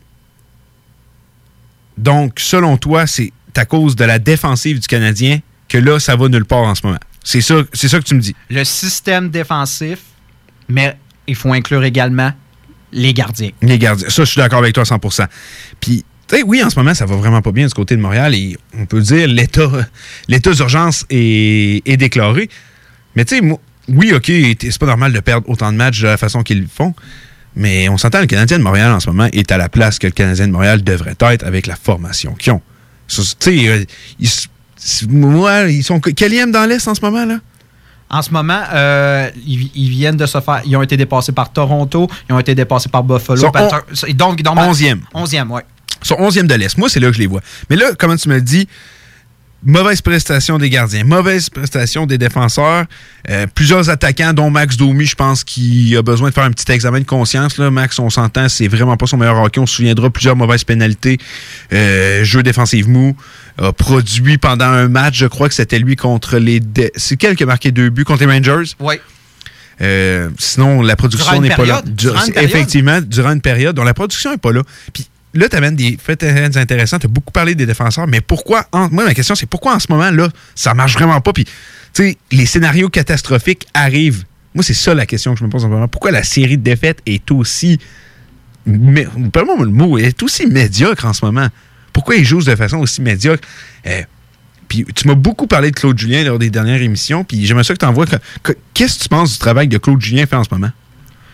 Ben, je crois qu'en ce moment, surtout avec euh, euh, le fait qu'on a perdu euh, Joe Drouin puis Paul Byron, on voit que Claude Julien n'a pas beaucoup de patience avec ses combinaisons. Et justement, je, parlais de Charlotte, je parlais de Weber. On dirait que c'est les deux seuls défenseurs en qui il fait confiance. C'est pourquoi il les surutilise. Les autres, il va un peu. Au gré de, de- on va dire au gré de ses amours. euh, de, un match, justement, il, il est arrivé à New Jersey, il s'est dit bon, j'envoie Kulak dans la mêlée, ça a été épouvantable. Kulak, ça faisait longtemps qu'il n'avait pas joué. C'est normal que quand, quand ça fait longtemps que tu n'as pas joué, tu demandes à un défenseur que l'équipe là, a rendu à New Jersey, c'était une série de cinq défaites de suite. Mais là, tu l'envoies dans la mêlée et tu dis écoute, tu dois compenser. Parce qu'en ce moment, on n'est pas capable de euh, d'a- d'arrêter. On n'est pas capable. On accorde trop de buts. J'ai besoin d'un défenseur qui va jouer solidement défensivement. Mais là, là tu, tu m'amènes à un autre point intéressant parce que là, ce que tu viens de dire, on envoie, comme tu dis, on envoie Kulak, euh, un défenseur qui n'a pas joué beaucoup. Comme là, on vient de recoller un Olofsson, un gardien qui.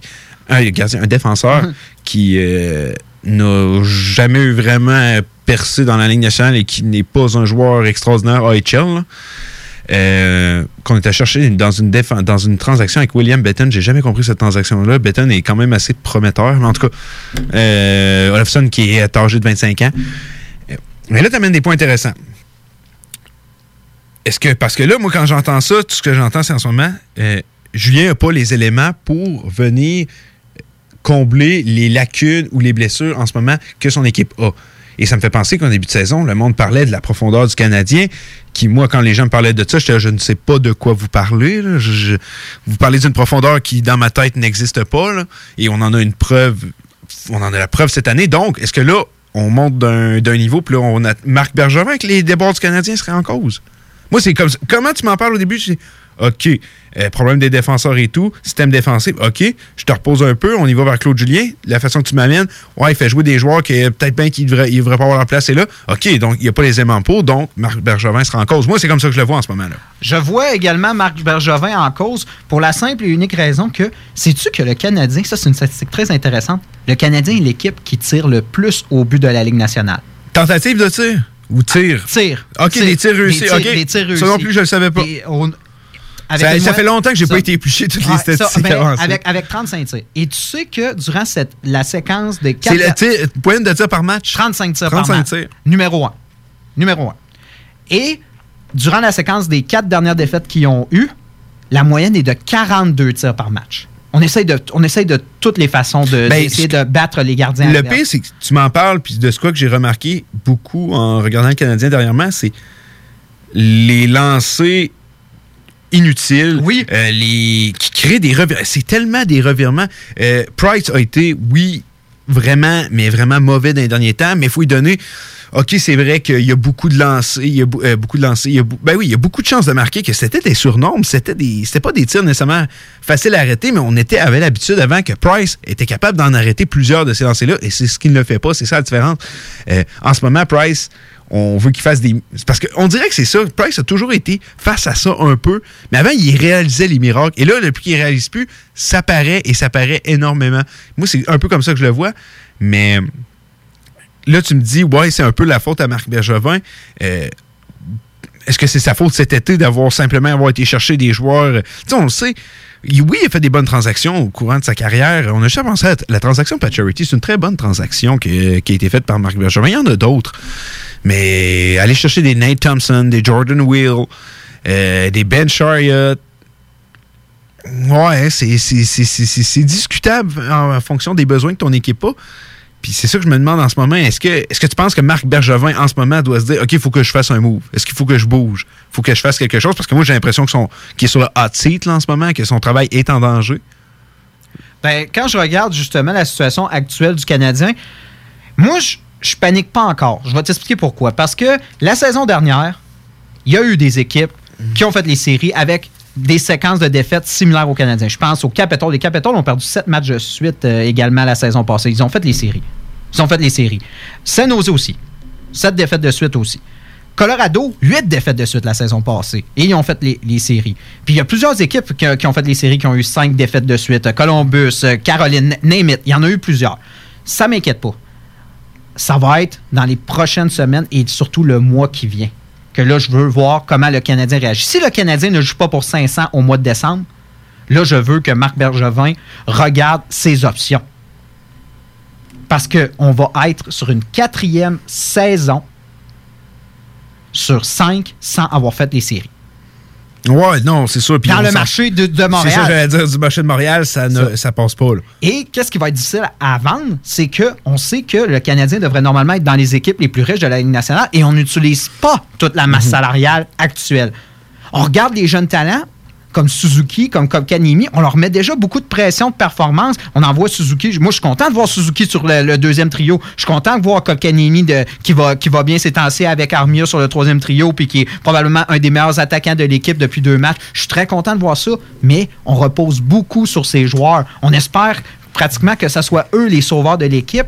Et c'est ce que Marc Bergevin se disait. Lui, il voyait ces joueurs-là. J'ai pas besoin de faire d'acquisition. Ces joueurs-là arrivent. Et lui pensait pratiquement que ces joueurs allaient être exceptionnels dans l'immédiat parce qu'il a vu d'autres joueurs très exceptionnels ailleurs faire un impact dans l'équipe dès la première saison. Mais des- ça marche pas tout le temps. On l'a- vu avec New Jersey, justement. Euh, cr- on l'a vu avec les Rangers, avec euh, Capo Caco. On a vu des équipes qui se disent, avec ces joueurs-là, on peut déjà aspirer, des joueurs de 18, 19, 20 ans tout de suite, aux grands honneurs. On pense qu'à chaque fois, on va avoir un McDavid, qu'on va avoir justement un Kale McCall qu'on voit en ce moment, un, un des gars qui, qui brûlent la ligue déjà à leur tout jeune âge. Et il faut comprendre que c'est plus un faible pourcentage. C'est plus ça. une exception qu'une règle. Ces joueurs-là, les joueurs vont devenir excellents. On en a vu des joueurs, justement, de se développer avec le temps, puis exploser à 23, 24, 25 ans, puis devenir des joueurs exceptionnels. Les Nathan McKinnon de ce monde, qui avaient des très, très bonnes, il avait des très bonnes saisons dans ses premières saisons, mais maintenant qui est devenu le joueur exceptionnel qu'on connaît d'un point par match, qui domine la Ligue nationale et qui a été la deuxième étoile euh, cette, cette semaine, euh, du, mois de, du mois de novembre. qui est Il un risque de, demain, d'après moi, on va entendre son nom dans la première étoile de la semaine. Il y a- je pense qu'il y a 9 points cette Ouais. semaine. Euh, mais j'aime. OK. On va conclure là-dessus. Euh, si tu aurais un conseil à donner à Marc Bergevin, aux joueurs que tu. N'importe. Moi, Marc Bergevin, on, on spot Marc Bergevin, ça serait quoi en ce moment? Moi, je- long terme, court terme, go, vas-y. Moi, je regarde le mois de décembre.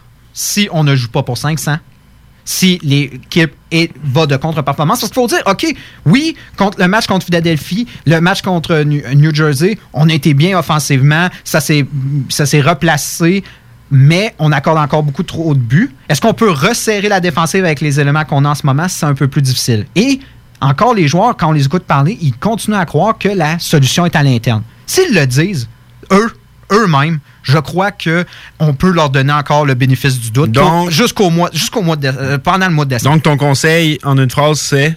Parce que là, t'as tellement dit d'affaires, Ouais, j'ai ouais. écouté, mais là, Mané, j'ai perdu, moi, perdu ça- le fil. moi, ce serait mijoton. Laisse- Mijoton? Mijoton. Dans le sens que, on regarde, on, est, on a les éléments en place, on, tout est là, dans un grand bol, on est capable de sortir le meilleur de, de l'équipe. Si on n'est pas capable, il va falloir qu'on évalue et voir c'est quoi qu'on doit retirer de la recette pour, connaître du succès. Et comme on s'en est parlé, c'est- la situation n'est pas désastreuse parce que la conférence, euh, désolé, la division Atlantique, il y a- on- c'est très accessible pour le Canadien en ce moment parce qu'on est, je pense, à quoi, deux points de Toronto, de, de la troisième place. euh, Puis on a même des matchs en, ma- en main contre Toronto, si mon souvenir est bon. Ouais, deux matchs en main et deux points de Toronto. Deux points de Toronto. Donc, on sait pas encore le signal d'alarme, mais il faut avoir une, il faut être très prudent en ce moment avec la situation du Donc, Canadien. euh, Marc Bergevin, prudent et mijoton. Bonne réponse. Regarde, quand, quand- quand tu dis des trucs qui me plaisent, Mon premier de l'année. Ça, t'es récompensé. Euh, on va aller faire une pause. Moi, ce que j'ai à dire à ça, c'est que je pense que le Canadien de Montréal, euh, tranquillement, pas vite, euh, font face à la nouvelle réalité du hockey d'aujourd'hui. Donc, euh, si tu veux avoir du succès à long terme, il faut que tu reconstruises. Puis, tranquillement, pas vite, je pense qu'ils commencent à l'apprendre. Puis, euh, comme Nick dit, regarde, qu'ils mijotent un peu, qu'ils prennent leur temps, puis on va voir ce qui va arriver pour les prochains, les prochains mois. Hockey Night in Levy. Hockey Night in Levy. Ben oui, ça, c'est des opinions, du sport, puis ben du fun. Hockey Night in Levy. Sur les ondes de CJMD 96.9. CJMD 96.9. Tu cherches un ou une partenaire pour réaliser tes fantasmes sexuels? Hmm, J'ai la solution pour toi. Jouer avec le fantasme. Inscris-toi sur jalf.com, le site de rencontre sexuelle le plus hot au Québec. Alors, seul ou en couple, visite jalf. J-A-L-F.com. Car tes fantasmes méritent tous d'être vécus. Jalf.com. Too sexy for my love, love's going to leave Les gourous essaient de vous faire croire que vous deviendrez millionnaire en 90 jours, qu'on peut acheter avec zéro comptant. Ici, c'est pas comme ça. On va vous expliquer le vrai fonctionnement de l'investissement immobilier. Ne manquez pas, pendant la bulle immobilière, le Real Talk avec Nikolai Ray, PDG de la MREX.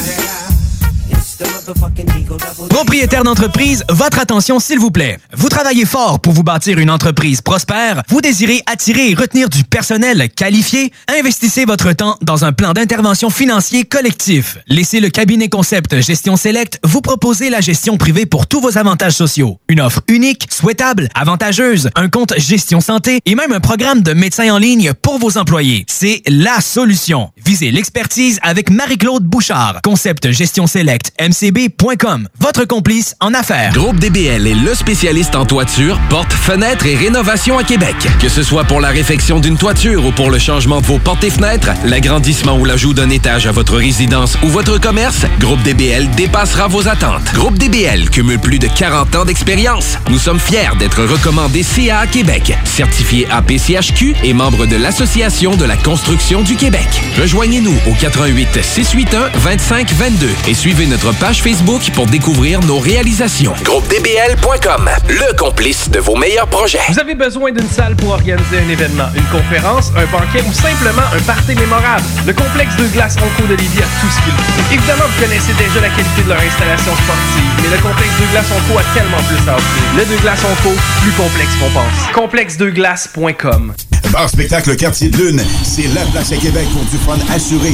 Karaoke les mercredis et dimanches. Les jeudis Ladies Night avec promo folle toute la soirée. Les week-ends, nos DJ enflamment la piste de danse et on vous présente les meilleurs spectacles au deuxième étage. Pour vous partir de tout genre, le Quartier de Lune est un incontournable au 1096 3e avenue Limoilou au 418 523 4011. Suivez-nous sur Facebook pour les détails, promos et concours. Bonjour, c'est Carole Guilbeault de chez Honda Charlebourg. Avec l'arrivée de l'hiver, venez nous voir et emballez-vous pour un puissant, spacieux et sécuritaire Honda Pilot. Obtenez 4000 de rabais sur tous les pilotes 2020 et sur les 2019 en liquidation aussi. Un vrai bon service, ça existe. Honda Charlebourg, autoroute capitale, sortie première avenue. C'est le vendredi fou chez Flore Déco Lévis. Pour 7 jours seulement, profitez de rabais allant jusqu'à 50% sur une sélection de céramique, toiles, planchers flottants et prélard. Rendez-vous chez Flore Déco Lévis avant le 4 décembre pour faire des aubaines incroyables.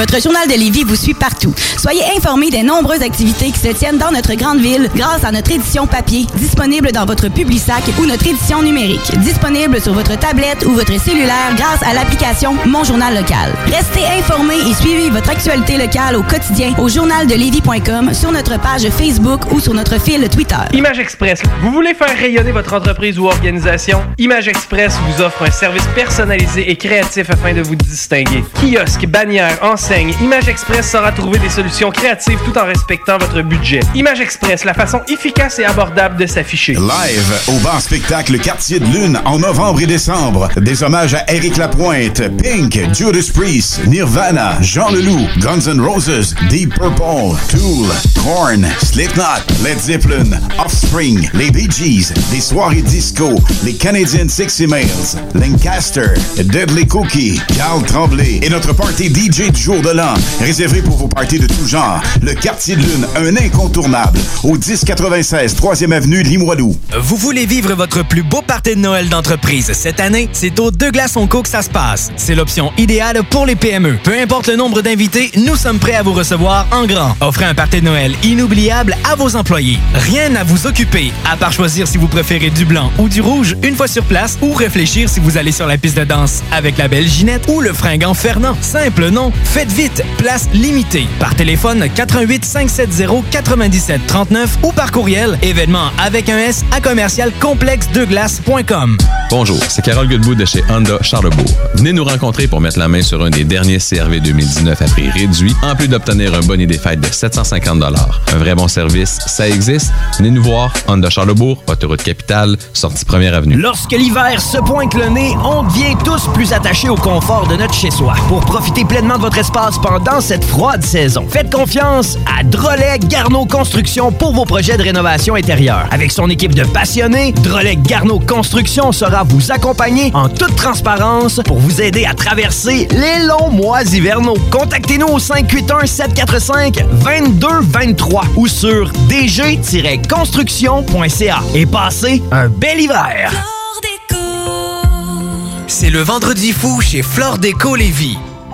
Pour 7 jours seulement, profitez de rabais allant jusqu'à 50% sur une sélection de céramique, toiles, planchers flottants et prélard. Rendez-vous chez Flore Déco Lévis avant le 4 décembre pour faire des aubaines incroyables.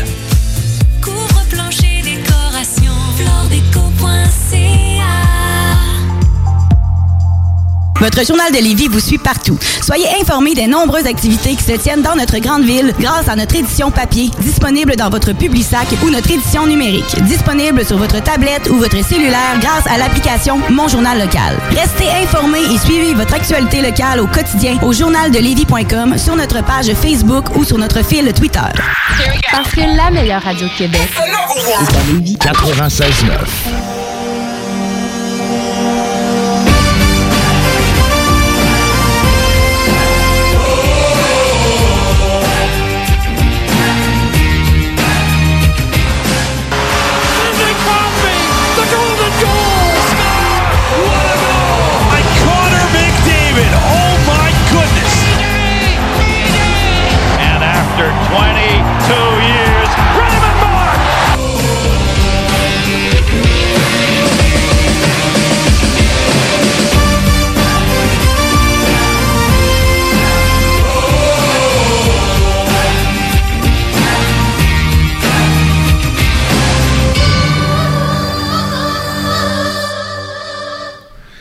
On est de retour pour la deuxième et dernière heure de Hockey Night in Levy.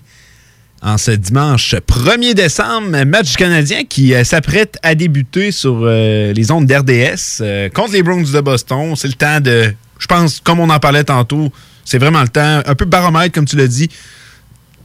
Ça a été le match le plus humiliant, garde. C'est l'occasion en or de, de se reprendre et d'aller chercher une grosse victoire afin de, de terminer euh, la série de défaites, mais ça va être euh, difficile. On sait que les Bruins de Boston, dans les temps qui courent, sont en feu.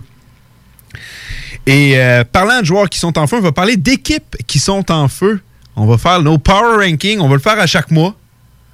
Euh, un peu de voir comment ça change et tout.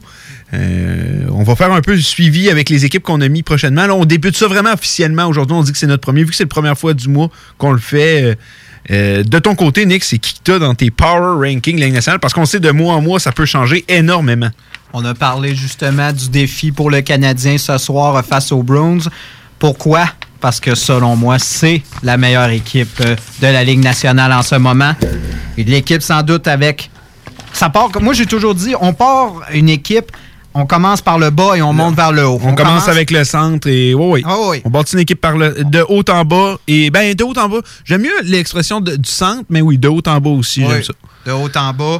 On parle, si mettons, on parle de la ligne de centre avec Bergeron, avec Krejci. euh, on sait qu'en ce moment, euh, Bergeron est blessé, mais euh, euh, il devrait être de retour, je crois, incessamment. On a parlé d'un retour Euh, éventuel. oui, Ouais, mais c'est quasiment deux maintenant. Ouais, les est- oui, en ce moment, il est des tout deux. Puis, tu sais, les Bruins de Boston, c'est 96 buts pour le troisième rang de la Ligue, 64 buts accordés pour le deuxième rang de la Ligue. Premier avantage numérique, on a un piqué dans le top 10, neuvième. Euh, J'essaie de trouver des défauts à cette équipe-là. Euh, leur deuxième gardien pourrait être premier dans plusieurs formations. Probablement le meilleur duo de gardiens de la Ligue nationale. Sans On- aucun on doute. va se le dire. Sans aucun doute. Euh, Yaroslav Alak a vraiment eu un, vraiment une deuxième chance, une, une neuvième vie, là, si tu me vois. euh, Ben, c'est le gardien des 9e vies. C'est vrai, Repêché pareil. au 9e rang. Regarde. Et je le savais où je m'en allais avec ça. là. Puis, euh, quel duo de gardiens. euh, Pasternak, on parle de 50 buts en 50 matchs. Euh, c'est- un article que j'ai lu aujourd'hui. Est-ce qu'on pourrait revoir ça un jour? Ben là, Pasternak est dans la moyenne pour le faire. Euh, Garde Bergeron est pas là et ça ne paraît pas. On a Torrey Krug qui est revenu au jeu. Oui, on a perdu Krejci un bout, on a perdu de, on, DeBrusque, est-tu encore blessé? Je crois que DeBrusque est revenu. Non, DeBrusque DeBrusque est de revenu. retour. Non, DeBrusque non, on a perdu tellement des joueurs clés durant toute la saison, puis on a toujours On a composé toujours avec ça. Je vois pas aucune autre équipe que Boston pour être euh, dans cette liste. euh, dur de ne pas les imaginer encore en finale de la Coupe Stanley cette année. Quelle formation Boston. Euh, C'est une équipe qui peut tout faire, jouer défensivement, offensivement, frapper. Quand tu les affrontes, euh, tu le sais que tu- c'est comme si tu partais avec déjà un but de retard contre eux. Donc, son numéro un pour toi et pour moi et pour cause. Vas-y avec ton numéro 2 parce que je suis convaincu qu'on n'a pas le même. Moi, j'y étais avec euh, les Islanders de New York. Ben, j'ai mis eux, mais j'ai- j'ai regardé des. Moi, je suis un gars de feeling. Je regarde des matchs, puis c'est comme ça que je lâche. Je regarde, oui, des statistiques aussi. Inquiétez-vous pas, des statistiques. Je passe ma journée à le regarder. Mais c'est en regardant un peu plus en profondeur, puis en faisant une analyse un peu, en regardant les deux comparant, que je suis allé avec une autre formation. Euh, moi, je suis allé avec l'Avalanche du Colorado. Euh, Islanders de New York, je suis d'accord avec ce que tu as dit. Meilleure défensive, 50 58 buts accordés. Mais une- le petit hic qui m'a fait, c'est vraiment ça qui a vraiment beaucoup penché dans la balance. Il y a d'autres choses qui ont, qui ont penché, mais c'est vraiment 71 buts marqués pour le 25e rang. Moi, j'ai de la misère à mettre une équipe. euh, power, mettre la deuxième dans le power ranking, une équipe qui est même pas dans le top 15, même pas dans la moitié des meilleures équipes en termes de buts marqués. Oui, ça leur permet de gagner avec le système de jeu de Barry Trotz jusqu'à maintenant. Mais j'ai de la misère à les mettre numéro 2. Et pourquoi j'ai mis le Colorado? Euh, je vais te nommer une, euh, liste de joueurs, puis je suis convaincu que tu après ça, tu vas me dire, tu vas comprendre. Rantanen, Zadorov, Lendeshkog, Calver, Johnson, Belmar, Francouz, Grubauer, Jost. Qu'est-ce qu'ils ont tous en commun? Ils se sont tous blessés depuis le début de la saison. Peut-être même qu'il m'en manque dans la liste. Et pourtant, dans le mois de novembre, on a conservé une fiche de 8-6. euh, 97 buts marqués. Ça, c'est un de plus que les Bruins. Deuxième rang de la Ligue nationale. 75 buts contre. Et pourtant, on a eu notre troisième et quatrième gardien devant nous. On a perdu des défenseurs, des joueurs importants. Et on est cinquième dans la ligne nationale. Euh, on parlait de profondeur, ce que le Colorado n'avait pas au courant des dernières années. Et là, c'est une équipe avec la plus belle profondeur de la Ligue nationale. Je lève mon chapeau à Joe Sakic pour le travail fait au courant euh, des dernières années. Et euh, de quoi aussi qui est à prendre en compte, Rantanen est revenu hier. Et lui et McKinnon ont fait 7 points. Euh, en ce moment, j'en parlais avec justement euh, notre ami Flamer, puis je disais, regarde, si Rantanen s'est pas blessé, c'est simple là, en ce moment. Les cinq meilleurs points, les six meilleurs pointeurs de la ligue appartiennent aux Oilers, ou à l'Avalanche, aux Bruins, ceux qui je parle, Marchand, Pasternak, Rantanen, McKinnon, Drizzettel, McDavid. En ce moment, regarde, il vient de revenir, puis l'équipe allait bien. J'ai hâte de voir quand Landeskog aussi va revenir et tout. C'est pour ça qu'ils sont numéro 2, selon moi. Euh, Jared Bernard, c'est tout qu'un entraîneur. Barry Trotz, gagnant sur ça. Je pense que c'est un meilleur entraîneur que Jared Bernard, qui est un jeune entraîneur. Mais je mets Colorado deuxième et. Regarde, on a dit, j'imagine Boston en de la Coupe. Oui, il est un peu tôt pour s'imaginer parler de ça, mais une finale de Coupe Stanley Avalanche-Boston, je pense qu'on aurait le droit à toute qu'une rencontre. Euh, deux des meilleurs défensifs, deux des meilleurs euh, euh, offensifs de la Ligue nationale. Ça serait vraiment très intéressant. Je vais souligner dans mon calendrier le, prochain match entre les deux formations, je crois. Euh, ben, j'ai un peu parlé des Highlanders, fait qu'on on va, on va parler. Avais-tu des trucs à rajouter sur les Highlanders? Non, je trouve que tu as fait un excellent résumé. Moi, une chose par contre que j'apprécie beaucoup d'Highlanders, pour les avoir vus jouer à quelques reprises, c'est vraiment, on pourrait dire, l'équipe parfaite de ceux qui aiment les statistiques avancées. C'est vrai, c'est- l'équipe- une des équipes les plus physiques, une des équipes qui bloque le plus de lancers, une des équipes qui se sacrifie le plus, qui reprend le plus de rondelles, c'est l'équipe la plus, on pourrait dire, Ben ça, conçue dans cette optique justement. Ça vient de qui, là? Ça vient, entre autres, de Barry Trotz avec son système de jeu. Puis tu parlais physique. Oui, ça, puis c'est drôle, ça vient de deux vieux loups, de, de vieux routiers. On parle de Lou Lamoriello et de. Barry Trotz. Là, Moriello qui retourne chercher Matt Martin, qui, à Toronto, a bien fait. Mais là, il dit, hey, je te remets avec, ton, avec tes vieux chums, Cezekla, Slaughterbuck. Puis cette ligne-là, il n'y a aucune équipe qui veut jouer contre cette ligne-là. Oh, pas un trio. Je te jure, même Marchand, euh, DeBrusque, et, euh, non, DeBrusque, Marchand, Pasternak, Bergeron n'ont pas envie de jouer contre eux. Ça frappe défensivement, ça te fait créer des revirements. Tu sais, tu rajoutes un gars comme Komarov qui, là, je, je sais pas si. Non, il n'est pas encore revenu de sa Il est pas blessure. encore revenu. C'est une équipe, comme tu dis, qui frappe. Euh, J'enlève mon chapeau. Thomas Grush et Val, Ar- Val Armov est en train de revenir. Là. Il est en train de sortir sa torpeur qu'on l'avait vu. On semblait dans la pente descendante les dernières années. On dirait que Val Armov redevient un gardien numéro un tranquillement pas vite. Et Thomas Grush, je pense que c'est un des gardiens les plus sous-estimés de la Ligue nationale. fait un très bon travail. Donc, euh, non. Mais j'aime. euh, Statistiques avancées, oui, euh, effectivement, ça doit être pour les fervents amateurs de statistiques avancées comme tu veux. Je suis convaincu que aller voir un peu tout ce qui entoure les Highlanders, ça doit être très intéressant. Euh, moi, c'était eux, mon numéro 3. Toi, c'était qui? Moi, mon numéro 3, c'est euh, les Capitals de Washington. Capitals de Washington, très bon choix. Moi, je les ai en numéro 4. Euh, regarde, l'attaque, on parle, on a nommé la première et la deuxième meilleure offensive de la Ligue. Ben là, vous l'avez, la première attaque de la Ligue, 104 buts. Ovechkin, un autre tour du chapeau lors de son dernier match. Euh, de- je sais pas si tu connais le site euh, de, euh, The Russian Machine Never Break. Oui. Euh, c'est le cas de le dire, la machine russe ne se brise jamais. Ovechkin est un joueur tout aussi dominant qu'à ses belles années. Même un joueur, je trouve qu'il s'est même amélioré sur tellement des aspects du jeu. Euh, c'est un leader. les Capitals de Washington, quelle équipe ça a été bâti? Ça, c'est un bel exemple. Je te parlais euh, tantôt du Canadien de Montréal. euh, on rebâtit des équipes avec le repêchage. Les, les Capitals, ça va été un travail de plusieurs années, mais quel travail ils ont fait.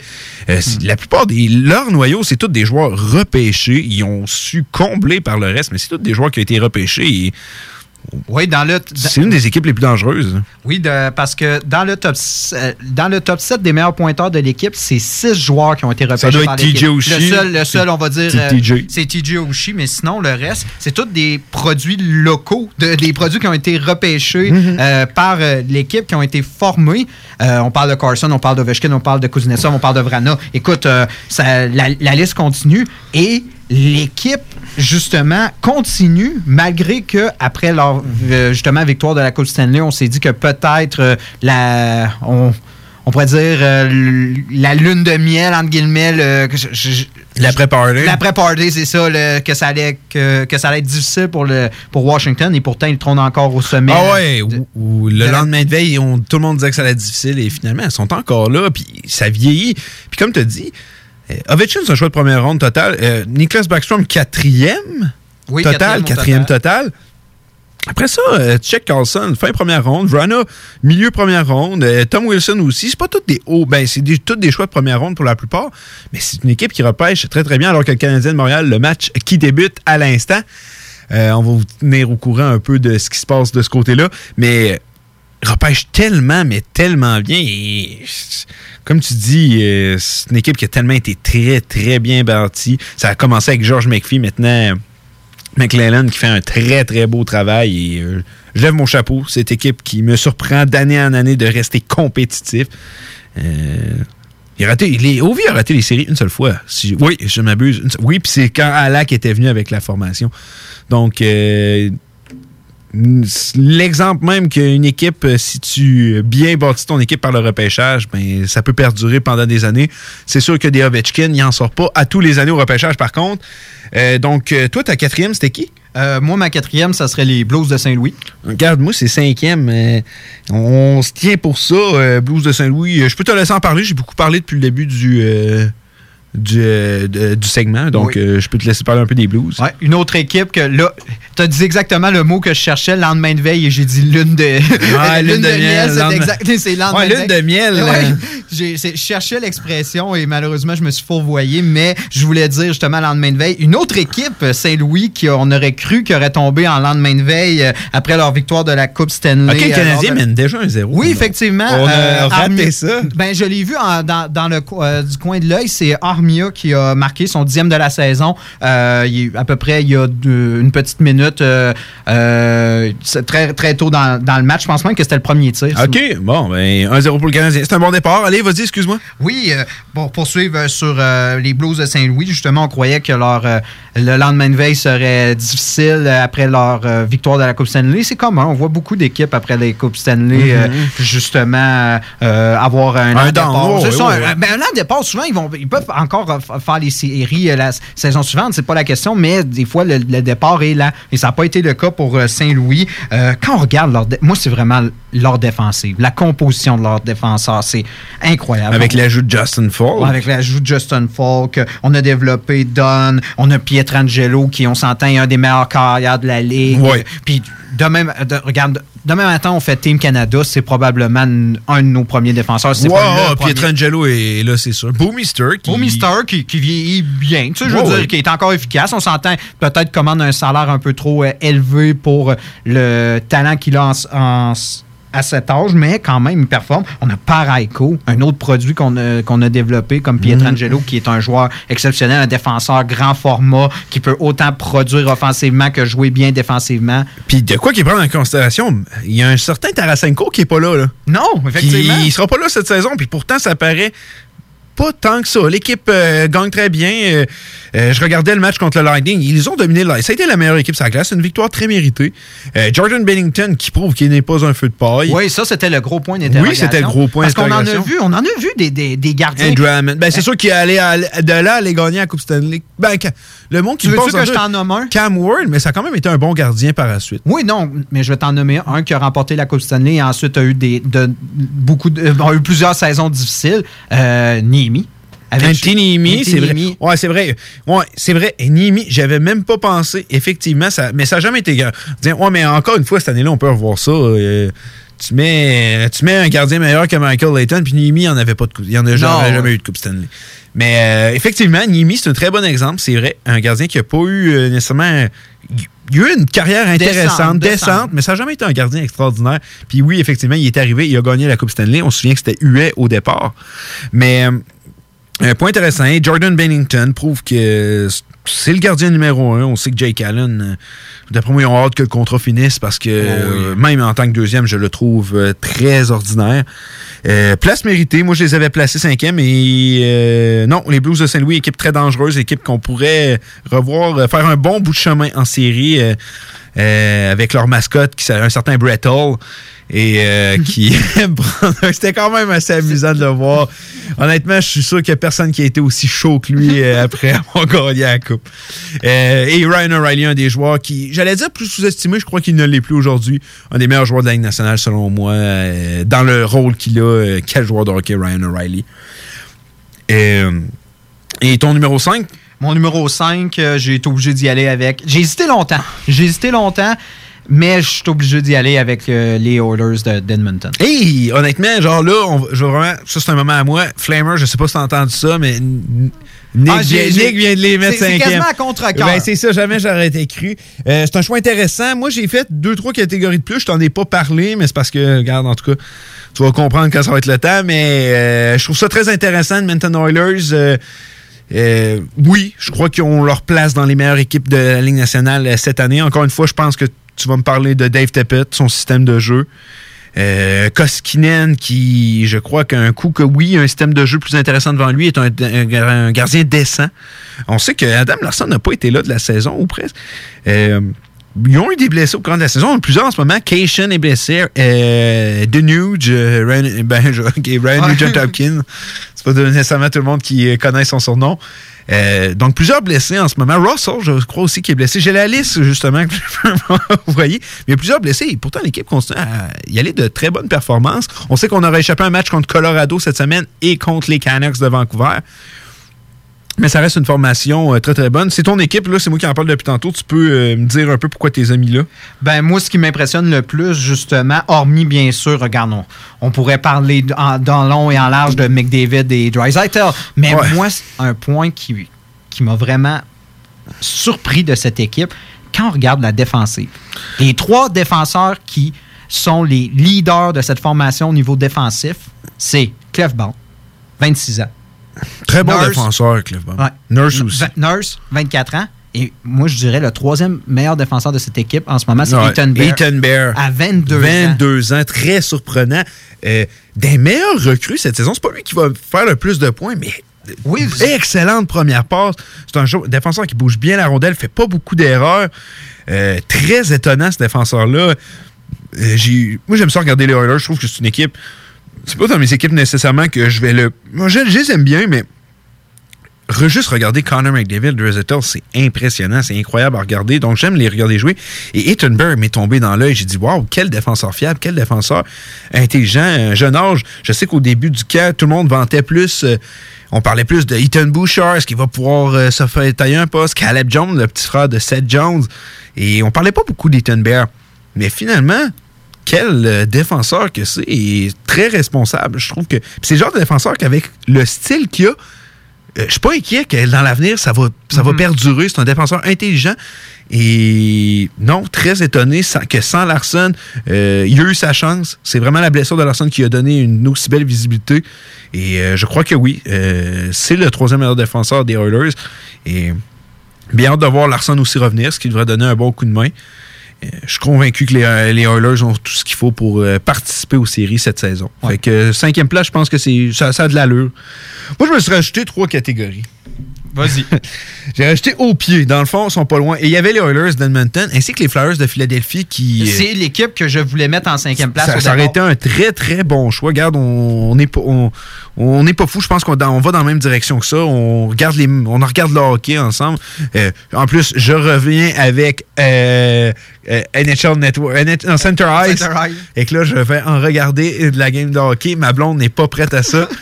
Euh, je sens que ma vie euh, sociale va en manger un coup, mais euh, tout ça pour dire les Flyers de Philadelphie, bonne formation. C'est une équipe que je l'avoue, en début de saison, les, gens qui voyaient dans les séries, j'avais beaucoup de misère avec ça parce que je trouvais que c'était une équipe qui n'était pas nécessairement très bien bassée avec une défensive très poreuse et qu'on mettait beaucoup, beaucoup de poids sur un gardien très, très jeune. Ouais.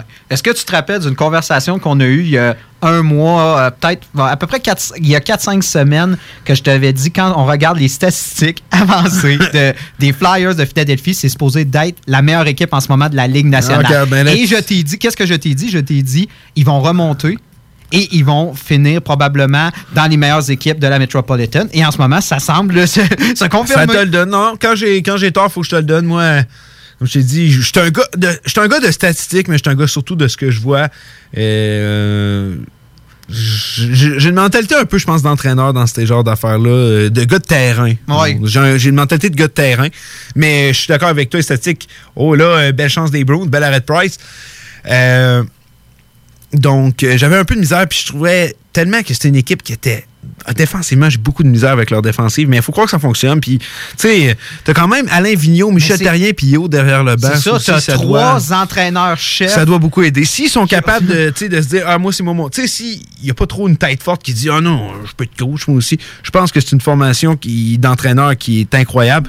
Donc, non, les Flyers, je leur donne, euh, m'impressionnent beaucoup. Euh, le tandem de gardien Brian Elliott, Carter Hart, qui on donne, quand l'un gagne, on lui donne le filet, quand un perd, on le donne à l'autre. Ça fonctionne pour l'instant. Carter Hart est jeune, donc il n'y a pas de problème à faire ça avec lui. J'ai écouté la partie justement contre, Contre le Canadien. contre le Canadien et j'ai trouvé Elliott vraiment. Il a accordé un mauvais but, mais en tant que tel. Ouais, il, il- très bien. il fait- il joue du bon il joue hockey. depuis, depuis quelques Il joue du très bon il, hockey. il va très bien. Meilleur pointeur de l'équipe, est-ce que tu sais c'est qui? C'est euh, Konechny. Konechny est très surprenant. Très bon jeune joueur de hockey qui est pas nécessaire. C'est pas le joueur qu'on connaît le plus. Et finalement, non, ça aurait été un tir bloqué par Ben Chariot. S'il y a de quoi qu'il a de faire, c'est ça. Euh, mais c'est de quoi que. Euh, Konechny, c'est un joueur qui. C'est ça, on, on connaît les Giroud, les Couturiers et autres. Euh, Voracek. C'est pas le, le joueur qu'on va parler énormément, mais c'est un jeune joueur très talentueux. Un style de jeu qui ressemble beaucoup à celui de Brendan Gallagher. Oui. Et euh, non, honnêtement, euh, vous seriez euh, très étonné de la part de Konechny à quel point c'est un joueur combatif avec beaucoup de talent, beaucoup de skill. Et euh, non, je suis pas surpris de le voir euh, produire autant cette saison. Un, un défenseur que moi j'adore, Ivan Provorov, euh, excellent. C'est rendu leur défenseur numéro un, ça, ça, ça ne fait aucun doute. Euh, donc moi, il y avait au pied, il grimpe au classement. Euh, J'ai mis San. Oui. Qui joue de mieux en mieux. Dallas, euh, très bonne machine de hockey. Et Winnipeg, wow, honnêtement, mais c'est, tout le monde sait que j'ai un faible pour les Jets. Et euh, wow, quel, euh, ça, ça fonctionne dans les temps qui courent. Gros voyage dans l'Ouest euh, euh, dans l'Ouest, le Sud-Ouest américain avec les Kings en, en Californie, on En va dire ça plus Californie. simple. contre les Kings, les Sharks et les Ducks. On ressort avec 4 points. Gros match. Hier, on a perdu deux matchs en 24 heures. un match qui a été très serré, 2-1. Par, ouais, ça, par un but. Une fiche de 7 victoires, 3 défaites lors de leurs 10 derniers matchs. Les Jets de Winnipeg qui, euh, malgré, euh, on le sait, euh, le genre de roman savon un peu qui s'écrivait autour d'eux lors des derniers mois, sont finalement relevés. Patrick Liney est un joueur transformé. Mark Scheifele joue à son meilleur. Et non, honnêtement, malgré même beaucoup de blessures du côté de Winnipeg, ça va très, très bien. Et euh, moi, ils descendent, euh, j'ai mis Tampa Bay, Montréal et euh, Nashville qui sont en train de faire une descente infernale. Ça va vraiment pas bien, il va falloir que ça se redresse. Surtout, je trouve que Tampa, Montréal, ils étaient dans les top au début, moi je pense que c'était pas leur place. Tampa Bay, c'est très inquiétant, mais Nashville, que je trouve qu'il joue très mauvais hockey dans les temps qui courent, ruiné, ça commence à être de plus en plus pénible pour lui. Oh oui, puis on essaie d'étirer la sauce. Euh, moi, je t'en avais parlé. Quand ils ont signé la prolongation de contrat de deux ans de René, moi, je pensais que c'était dans l'optique que René serait le second gardien. Ah oui, il y a aussi Saros, qui est un jeune gardien prometteur. Moi aussi, c'est comme ça que je le voyais. Et finalement, on, dirait que c'est pas ça qui s'en vient. Et euh, dernièrement, Nick a trouvé un article très intéressant qui parle euh, des, euh, des potentiels gagnants des trophées. Euh, oui, il est tôt dans la saison, mais c'est toujours le fun de parler de ça, d'aller de quelques prédictions. Donc, on vous parle de ça au retour de la pause à Hockey Night in Levy sur les ondes de CJMD 96.9. Hockey Night in Levy. Hockey Night in Levy. Ben oui, ça c'est des opinions, du sport, puis ben du fun. Hockey Night in Levy. Sur les ondes de CJMD 96.9. CJMD 96.9. Vous pensez investir ou vendre en Floride depuis longtemps? Eh bien, n'attendez plus. Contactez dès maintenant Geneviève Bouchard, agente immobilière depuis 13 ans dans l'Est de la Floride. Constamment à l'affût des bonnes affaires, elle est la meilleure négociatrice que vous pourrez trouver. Vous pensez investir en Floride? Vous pensez Geneviève Bouchard. Comblez votre désir d'acquérir une propriété en Floride avec un service clé en main pour que votre investissement fructifie pendant que vous êtes ici. Investisseur, Elle s'occupe de louer pour vous. de plus, elle dispose d'un service de rénovation pour l'immobilier en Floride. Vendre ou acheter, genevièvebouchard.com. GenevièveBouchard.com. Image Express. Vous voulez faire rayonner votre entreprise ou organisation? Image Express vous offre un service personnalisé et créatif afin de vous distinguer. Kiosque, bannière, enseigne, Image Express saura trouver des solutions créatives tout en respectant votre budget. Image Express, la façon efficace et abordable de s'afficher. Bar spectacle Quartier de Lune, c'est la place à Québec pour du fun assuré. Karaoke les mercredis et dimanches. Les jeudis Ladies Night avec promo folle toute la soirée. Les week-ends, nos DJ enflamment la piste de danse et on vous présente les meilleurs spectacles au deuxième étage. Pour vous partir de tout genre, le Quartier de Lune est un incontournable au 1096 3e avenue Limoilou au 88 523 4011. Suivez-nous sur Facebook pour les détails, promos et concours. On ne naît pas maître sushi, mais on le devient. Ça vous dit de collaborer à la réalisation des meilleurs sushis en ville? L'équipe de Yuzu Sushi à Lévis s'agrandit et votre CV nous intéresse déjà. Que ce soit pour nos horaires de travail parfaits, pour les possibilités d'avancement pour l'équipe tripante ou simplement parce que vous adorez les sushis. Venez nous rencontrer en succursale ou faites-vous connaître à recrutement@yuzu.ca. Vous voulez vivre votre plus beau party de Noël d'entreprise cette année? C'est au Deux Glaces Co que ça se passe. C'est l'option idéale pour les PME. Peu importe le nombre d'invités, nous sommes prêts à vous recevoir en grand. Offrez un party de Noël inoubliable à vos employés. Rien à vous occuper, à part choisir si vous préférez du blanc ou du rouge une fois sur place ou réfléchir si vous allez sur la piste de danse avec la belle Ginette ou le fringant Fernand. Simple, non? Faites vite, place limitée. Par téléphone 88 570 97 39 ou par courriel événement avec un S à commercial complexe de glace.com. Quand l'hiver arrive, on devient tous plus sensibles au charme de l'intérieur de nos maisons. Pour maximiser vos instants de bonheur dans votre logis durant cette rude période, faites confiance à Drolet Garneau Construction pour vos projets de rénovation intérieure. Avec son équipe de passionnés, Drolet Garneau Construction sera vous accompagner en toute transparence pour vous aider à traverser les longs mois d'hivernaux. Contactez-nous au 581-745-2223 ou sur dg-construction.ca et passez un bel hiver. Groupe DBL est le spécialiste en toiture, portes, fenêtres et rénovation à Québec. Que ce soit pour la réfection d'une toiture ou pour le changement de vos portes et fenêtres, l'agrandissement ou l'ajout d'un étage à votre résidence ou votre commerce, Groupe DBL dépassera vos attentes. Groupe DBL cumule plus de 40 ans d'expérience. Nous sommes fiers d'être recommandés CA à Québec, certifié APCHQ et membre de l'Association de la construction du Québec. Rejoignez-nous au 88 681 25 22 et suivez notre page Facebook pour découvrir nos réalisations. GroupeDBL.com, le complice de vos meilleurs projets. Vous le savez, j'adore manger. Quand j'ai le goût de me faire plaisir, je yuzu. Pour le lunch, quand je sors avec les filles et même le week-end. Du yuzu, c'est du yuzu et c'est toujours bon. Ça fait que je yuzu quand ça me plaît. En plus, le nouveau menu d'automne Yuzu Sushi est arrivé. Sushi, poké, bol tartare, hum, tout est bon. C'est décidé. Ce soir, je yuzu. Et vous? Yuzu Sushi, c'est toujours bon. Live au bar spectacle Quartier de Lune en novembre et décembre. Des hommages à Eric Lapointe, Pink, Judas Priest, Nirvana, Jean Leloup, Guns N' Roses, Deep Purple, Tool, Korn, Slipknot, Led Zeppelin, Offspring, les Bee Gees, des soirées disco, les Canadian Sexy Males, Lancaster, Deadly Cookie, Carl Tremblay et notre party DJ du jour de l'an. Réservé pour vos parties de tout genre. Le Quartier de Lune, un incontournable. Au 1096 3e Avenue Limoilou. Vous voulez vivre votre plus beau party de Noël d'entreprise cette année? C'est au Deux Glaces Co que ça se passe. C'est l'option idéale pour les PME. Peu importe le nombre d'invités, nous sommes prêts à vous recevoir en grand. Offrez un party de Noël inoubliable à vos employés. Rien à vous occuper, à part choisir si vous préférez du blanc ou du rouge une fois sur place ou réfléchir si vous allez sur la piste de danse avec la belle Ginette ou le fringant Fernand. Simple, non? Faites vite, place limitée. Par téléphone 88 570 97 39 ou par courriel événement avec un S à commercial complexe de glace.com.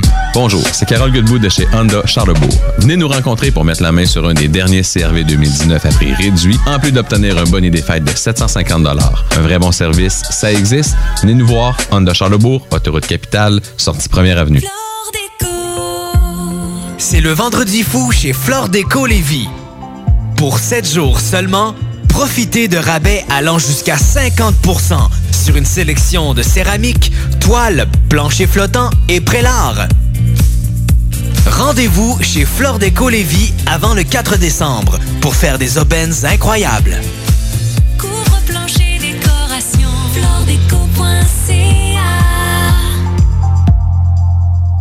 La boutique Gold Disciple du 65 rue Saint-Jean est fière commanditaire de l'émission Rap Québec présentée du lundi au vendredi à CJMD. Gold Disciple, des vêtements sport et urbains. www.golddisciple.com Profitez de 25% de rabais pour chaque nouveau client. Gold Disciple, 65 rue Saint-Jean à Québec. Déploie tes ailes et brille. CJMD 96.9. Hockey Night in Levy. Hockey Night in Levy. Ben oui, ça, c'est des opinions, du sport, puis ben du fun. Hockey Night in Levy. Sur les ondes de CJMD 96.9. CJMD 96.9. On est de retour à Hockey Night in Levy, CJMD 96.9 pour la conclusion de cette émission. Et euh, Nick, tu m'es sorti avec euh, un petit article, ben, un article, des pronostics assez intéressants sur le- les, les, les gagnants du trophée si on serait à remettre aujourd'hui. Oui, à chaque quart de saison, euh, c'est les journalistes du site de la, de la LNH qui sélectionnent leur choix s'ils devaient élire en cette date un joueur ou un entraîneur pour différents honneurs On connaît les honneurs individuels, on parle du trophée Hart pour euh, le, joueur le plus utile à son équipe, le Jack Adams, le meilleur entraîneur de la saison, Vézina, meilleur gardien. On les connaît. Et euh, durant cette période, à chaque quart, euh, les journalistes, ils, ils font un vote euh, parmi. Quand même, ils sont, sont quand même un bon groupe. euh, la LNH en engage des journalistes. On, parle d'à peu près 200 membres qui votent pour euh, s'ils avaient à décerner un trophée en date d'aujourd'hui. Donc, c'était la semaine passée. Quel joueur mériterait tel honneur? Euh, on va commencer, on va, on va se finir avec le gros hard puis le, le Vizina, on dit. On va, on, va, on va un peu parler des autres parce que c'est, je pense que c'est là qu'on va avoir des discussions les plus intéressantes. Euh, trophée Jack Adams, j'ai la feuille devant moi. Il y a quatre noms. Barry Trotz avec les Islanders de New York, qu'on on le vante souvent dans, dans notre émission. Et pour cause, Dave Tippett, qui ont reçu autant de voix les deux, l'entraîneur des Oilers de Minden, Rick Tockett, euh, des Coyotes de l'Arizona, pour raison, oui aussi, je crois que sa place est méritée dans, euh, dans le sondage. Todd Redden, ça c'est l'entraîneur des Capitals de Washington. Et il y a plusieurs noms aussi qui disent qu'avoir reçu 10 votes et plus. On peut voir Bruce Cassidy, les Browns de Boston, Alain Vigneault des euh, euh, Flyers de Philadelphie, Jared Bernard des euh, de l'Avalanche Colorado et Travis Green des Canucks. Euh, liste très intéressante, je trouve qu'elle est très représentative. Euh, Barry Trotz, le pire, c'est qu'il pourrait en regagner un. S'il en regagne un, ça fait deux en deux ans et trois en cinq ans. Euh, moi, j'ai l'impression que être du En tout cas, dans, l'ère de la Ligue nationale d'aujourd'hui, c'est plus que du jamais vu.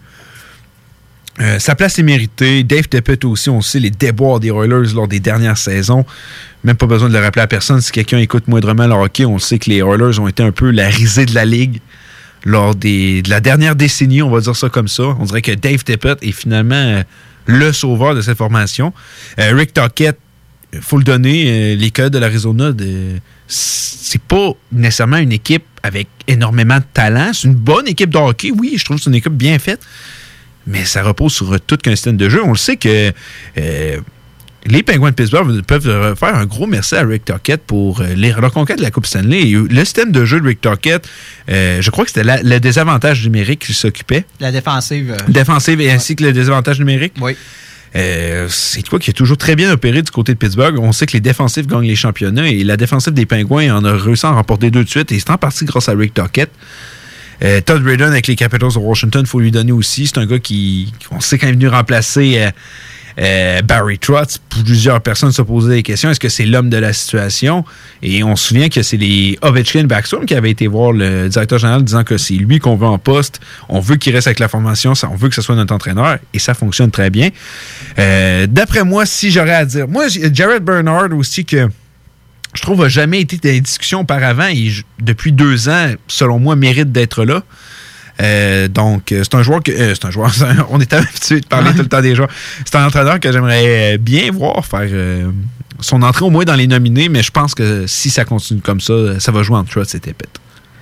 Moi, j'ai remarqué, de- du moins depuis qu'on suit le hockey, depuis les années, de- depuis le début des années 2000, Que c'est la. ouais, ça, souvent le l'entraîneur qui, remp- qui remporte le trophée, Ah. c'est l'équipe, c'est le- l'entraîneur qui réussit à faire, on va dire, le plus gros bond avec l'équipe. qui Euh, réussit- Fait qu'habituellement, c'est des, des, des, euh, des entraîneurs qui soit arrivent avec l'équipe ou ça fait maximum deux ans. Mais tu regardes la moyenne, c'est toujours ça. C'est toujours pratiquement ça, la première année Jamais ou ça va être des entraîneurs de longue date avec la formation qui vont l'avoir gagné lors des dernières années. Si je regarde la liste des gagnants, Barry Trotz Ouais. venait d'arriver avec l'Islander. Gérard Galland, tu peux difficilement plus arriver. Ouais, c'est le premier. Euh, John Tortorella venait d'arriver avec les Blue Jackets. Barry Trotz, euh, euh, ça faisait deux ans, je pense, qu'il était avec les, les Capitals. Patrick Roy venait d'arriver. Bob Hartley, ça faisait pas longtemps qu'il était là. Paul McLean non plus. Donc, on peut voir que c'est pas des entraîneurs de longue date qui gagnent, le Jack Adams. C'est vrai, c'est c'est rendu ça. Puis tu l'as très bien dit, puis on n'arrête pas de le dire. Donc, si on regarde cette liste-là, Dave Tippett est le candidat numéro un. Oui. Parce que moi, je dis encore Malgré plus. que Barry Trotz, ça fait rien que deux ans. Mais encore plus de- depuis justement qu'on n'a pas donné le Jack Adam à Cooper avec Tampa Bay, Ouais. avec la saison. Ça a été la meilleure saison de l'histoire. De ben, égalisé, égalisé. Égalisé, c'est vrai. Ouais. Désolé. La, la meilleure saison En termes de points, oui, à cause des défaites en prolongation et tout. là. On l'aura pas, on l'a pas remis à John Cooper. On l'a préféré, on a préféré Barry, Barry Trotz. Justement, il est arrivé avec Islander. Mais ça, je suis d'accord avec toi à 100 Et il a permis à l'équipe de participer aux séries, même de, de franchir une, une ronde en série. Donc, c'était très impressionnant. Puis ça battait, selon les, on- les évaluateurs de la Ligue, c'était Le- supérieur de la saison exceptionnelle que Tampa Bay a eu avec John Je suis Cooper. d'accord avec toi. C'est sûr que si on compare les deux formations, il n'y a pas raison à comparer. La, la formation des Lightning l'an passé, c'était une des meilleures équipes de l'histoire de la Ligue nationale en termes de formation, de talent sur la glace. Et euh, John Cooper a fait un excellent travail avec eux. Euh, mais je suis d'accord avec ce que tu dis, puis on en parle souvent. On dirait que c'est. C'est comme un peu, genre, check, on va trouver que le trophée Norris, on dirait que le trophée Norris, c'est remis au meilleur pointeur défensif, ou en tout cas, il faut que tu finisses dans le top 3, sinon ton nom n'apparaîtra même pas sur la liste ou tu n'auras aucune chance de gagner. Et en ce moment, on peut voir sur la liste John Carlson qui mène euh, d'aplomb, Dougie Hamilton. Dougie Hamilton qui est l'un des meilleurs pointeurs euh, des défenseurs euh, de la Ligue nationale, Romagnosi. Euh, les noms ensuite qui figurent avec plus de 10 votes, on voit Pietrangelo, Burns, Edman et Karl McCarr. Oui. Wow, On Karl ensemble, Je disais, est-ce qu'on pourrait le considérer pour le Norris? Est-ce qu'on a Ben, déjà vu ça? Non. Euh, Pas de- en tout cas, pas de mon vivant, pas depuis que je regarde le hockey, j'ai jamais vu ça et je suis convaincu qu'on n'a jamais vu ça. Euh, donc, euh, très intéressant la liste, mais ça va être très dur de ne pas le donner à John Carlson. Très, même si, même si son, sa- son régime de points baisse, sa baisse de régime, il y a une baisse de régime, il va quand même être en- dans la liste. Et Je pense que ça va faire un peu le phénomène qu'on a vu avec Giordano. À un moment donné, il fallait lui en donner un, puis ça sera cette année-là. je suis convaincu aussi. Donc, euh, pour le Norris, moi, j'y vais avec John Carlson. Je Surtout qu'il n'a jamais, il a jamais été nominé. Carson n'a jamais été Non, jamais, jamais. On se roulait un Backstrom qui avait dit que ça fait deux ans qu'il dit que le fait que Carson soit nominé est une vraie farce. Bon, ben là, Carson, on va Je pense que ça serait le temps de rectifier le tir. Puis Oui, comme tu dis, même, même s'il y a une, euh, une réduction de régime, si vraiment ses, ses- ses performances, euh, euh, on s'entend, il est déjà dans les meilleurs pointeurs. Ah ouais, de- de la Ligue nationale, c'est ça, toute posi- position qu'on- Toute ouais. position confondue.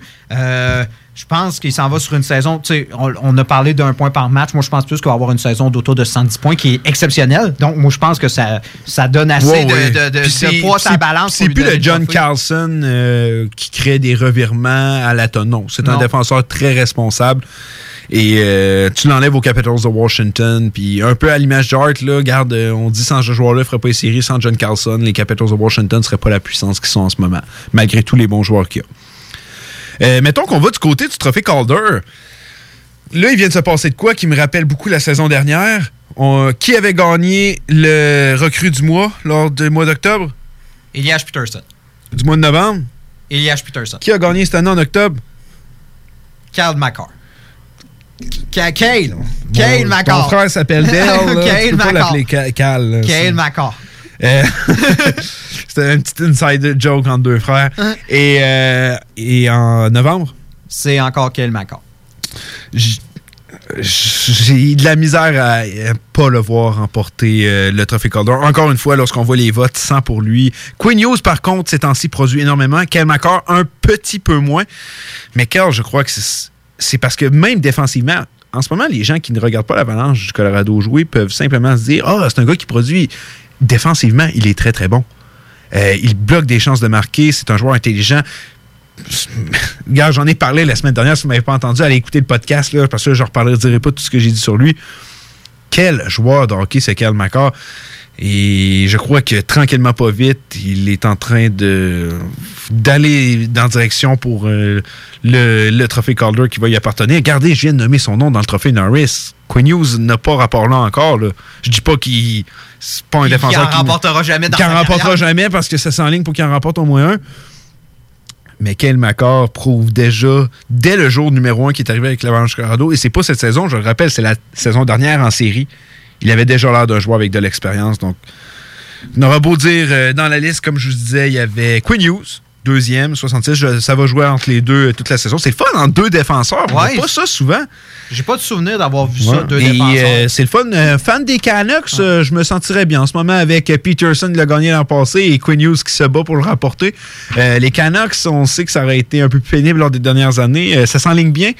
Et euh, euh, Victor Olofsson, lui, euh, un bon début de saison, mais ça a beaucoup. euh, ça, il a jamais marqué un but en, en 5 contre 5, ce gars-là, en passant. Il, a- il a plusieurs buts déjà depuis le début, jamais marqué en 5 contre 5. Effectivement, puis il faut dire aussi... euh, On dirait qu'il a profité du début de saison vraiment explosif des Sabres de Buffalo. Il faut le dire, puis il est beaucoup plus âgé que tous ceux qui sont dans Effectivement, c'est vrai. C'est vrai, je pense qu'il a 24 ans. 24 ans. 24 ans.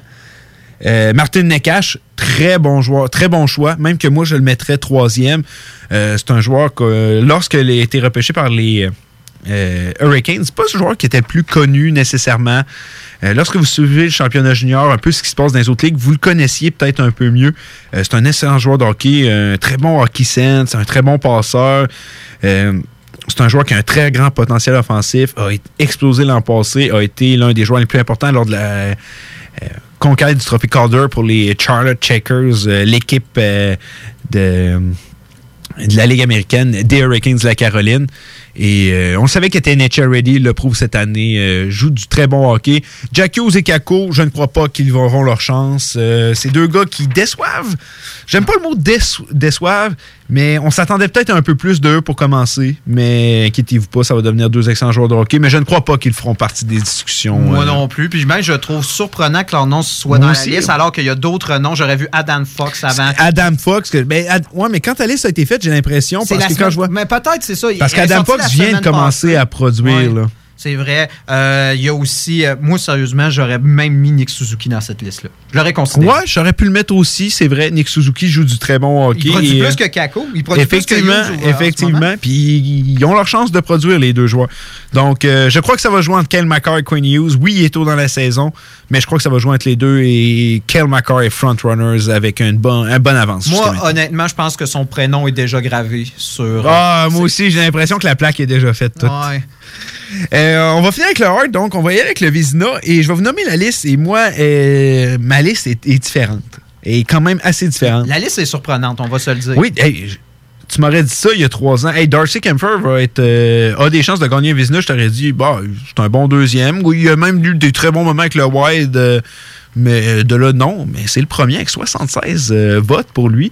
Jordan Bennington, on en parlait tantôt, 42 votes. Thomas Grish, encore une fois, c'est un gardien. On a, dans le top 3, on a deux gardiens qui ont été tickés deuxième gardien pendant très longtemps. Ben Bishop, 40 votes.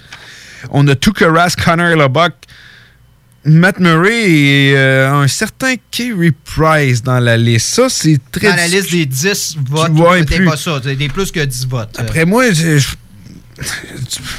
j'ai. Bon, regarde, j'ai rien à dire là-dessus. Euh, regardez, je pense qu'il n'y a pas grand-chose à dire là-dessus. Là. Euh, moi, mon J'aimerais ça savoir c'est qui ton numéro 1, toi? Moi, si j'avais à décerner. Il est euh, mieux d'avoir des bons arguments parce moi, que. ça serait, moi, ça serait, moi, en ce moment, ça serait Connor Lubbock. Ah ben là, regarde, j'ai une feuille d'arguments, j'ai un nommé, c'est mon gardien de but. je vais Vas-y, vas-y, mais, moi, ça serait, mais moi, ça serait. Si j'aurais à nommer un, vi- un Vizina en ce moment, c'est Connor Lubbock. Tu sais comment faire ma soirée. Euh, 13 victoires. Numéro 1, égalité numéro 1 de la Ligue nationale. 933, troisième euh, dans la Ligue nationale. C'est le gardien qui a reçu le plus de lancers en 5 contre 5. 524 jusqu'à maintenant. On sait qu'Ellerbuck a une saison très, très difficile l'année dernière. Euh, je crois que si Connor Lubbock aurait joué de la façon qu'il joue en ce moment, probablement que ça se pourrait qu'on ne parle pas de Saint-Louis comme qui aurait atteint la finale de la Coupe, mais peut-être bien Winnipeg. Si il aurait joué comme ça, parce que Winnipeg, l'an passé, jouait de l'excellent hockey, mais devant le filet, c'était un gros défaut. Là. Euh, Pendant une partie de la saison, plusieurs disaient Hey, Ellerbuck out, puis on veut Brossois comme premier. Ce qui est beau. Ce qui est fou quand tu penses à ça en ce moment. là. Mhm. Puis quand tu regardes la formation des Jets, t'es là, crime, le gars, il a rebondi, mais pourquoi? Pourtant, euh, il a perdu Bufflin, Myers, Trouba, Chariot. quatre défenseurs excellents. De- Ben, garde trois dans la liste, c'est- des Tout défenseurs. ton flanc droite. Tout ton flanc droit est parti. Tu l'as remplacé par Neil Pionk, Tucker Pullman, Lucas Biza. Mm. Et pourtant, le Bucks, les Jets ont du succès en ce moment. Il y a beaucoup de raisons pourquoi les Jets ont du succès en ce moment. Mais Buck est le meilleur gardien de la Ligue nationale, je crois, en ce moment. Il permet aux Jets d'espérer match après match. Euh, on le sait, oui, j'ai toujours été un fan des Jets. Et quand j'ai regardé les Jets l'an passé, j'étais très frustré contre Connor LeBuck par moment. Jamais j'ai voulu sa tête. Jamais. Je sais que ce gars-là avait du talent, mais beaucoup de fois, j'ai été frustré. Et cette année, wow, quel gardien de but il est. Euh, comme on a dit, le gardien qui reçoit le plus de tirs à force égale. Les Jets ont un mauvais désavantage numérique et c'est ce qui fait en sorte que sa de but est un peu touchée en ce moment, malgré est très bonne. Mais je crois que Connor Ellerbuck est le meilleur gardien de la Ligue nationale en ce moment. Il l'a prouvé à maintes reprises cette saison que c'était l'une des pierres angulaires des, des Jets de Winnipeg. Euh, du côté, j'irais Darcy Kemper aussi et euh, Grice, euh, Tom- Jordan Millington sont des très Ouais, bons les, choix. les choix, les Kemper puis Grice, c'est des bons choix, mais c'est pas le meilleur choix. Non, je crois que c'est Connor Ellerbuck cette année. Et là, on va terminer l'émission rapidement avec le trophée Hart. Connor McDavid, 87. Drizzle Tell, 62 votes. Nathan McKinnon, 60, euh, 55. Pasternak, 40. John Carlson, un défenseur, 25. Et dans la liste, on peut voir Brad Marchand, Barkov et Ovi. Euh, c'est parce que, comme on parlait tantôt, est-ce que deux joueurs de la même équipe, dans le temps de le mieux la Jagger, peut-être on pouvait penser à ça, deux joueurs de la même équipe pourraient le gagner, alors que le trophée, le, meilleur, le joueur le plus utile à son équipe, il me semble que ça va contre ce que le trophée aide de nominer deux joueurs de la même équipe. Oui, surtout qu'on voit de plus en plus, euh, quand je me rappelle de quand Taylor Hall l'a remporté, on dirait que le trophée Hart, c'est devenu un peu un trophée. Écoute, tu enlèves cet élément de l'équipe Ouais, c'est et l'équipe, oui. c'est quasiment une équipe de, cave. C'est- ça, je te confirme, c'est ça. C'est ça, c'est une équipe de bas de classement normalement Parce que- quand tu retires ce joueur-là. On donne le Hart à ce type de joueur-là. Mhm. On On dit pas MVP pour rien, c'est Most Valuable Player, c'est le joueur le plus important de la formation. On retire Connor McDavid. Je suis d'accord, c'est pas pantoute dans la même équipe Edmonton. Non, non, mais tu peux pas retirer. Tu peux pas dire que Drysaitel, il est. Il, il est essentiel, au- il est essentiel au succès de l'équipe en ce moment. Et même, c'est ça, je me disais, est-ce que ce serait possible de donner le trophée à deux joueurs? Eh, c'est ben, c'est là que je me le demande, mais oui, effectivement. Puis je te ferais dire que tu avais mis Drizzettel premier meilleur joueur de la ligue, toi, au semaine. Oui, ben, c'est ça, c'est parce que en le donnant à Connor McDavid, j'ai ça- comme un petit pincement au cœur parce que je me dis justement, moi, je l'aurais plus donné à Drysaitel. Puis Ouais. on voit, je suis pas le seul. On voit dans Ah les non, c'est- mais- On, voit que Drysaitel est deux. Dreisaitl a eu une. C'est un des meilleurs joueurs de la Ligue nationale. C'est pas ça que je dis le contraire, mais c'est un des meilleurs joueurs de la Ligue nationale. Il l'a prouvé. Mais là, tu as vu Connor McDavid. Là, la dernière semaine, là, tu as vu qui était Connor McDavid. Et tu comprends que oui, c'est le meilleur joueur de la Ligue nationale.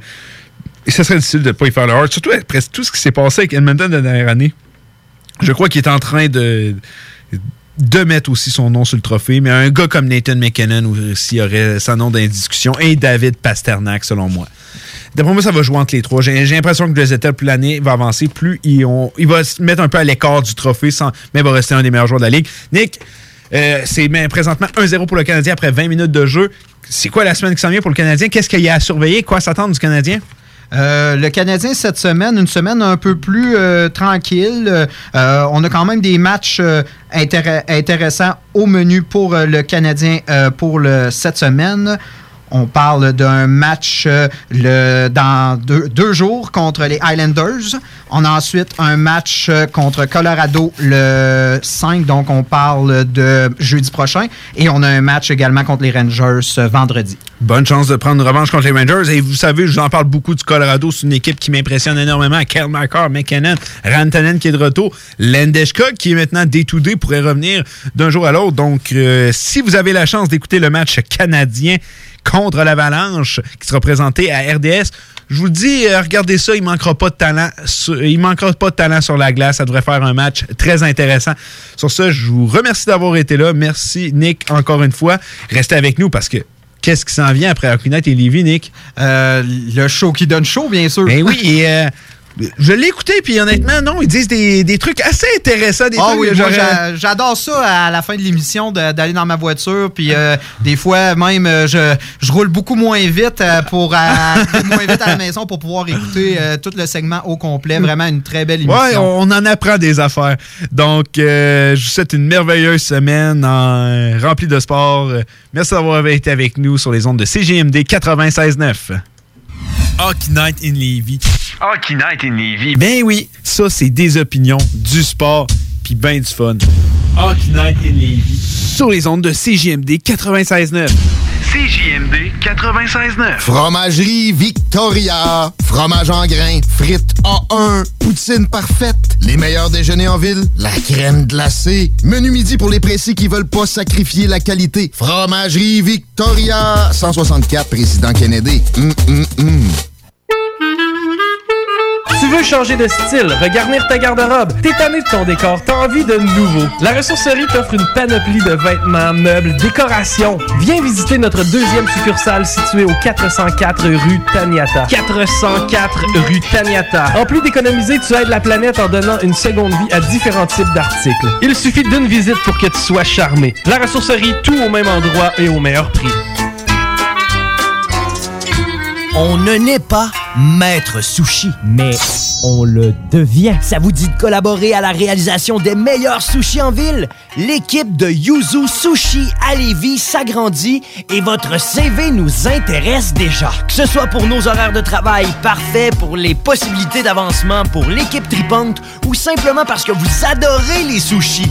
Venez nous rencontrer en succursale ou faites-vous connaître à recrutement.yuzu.ca.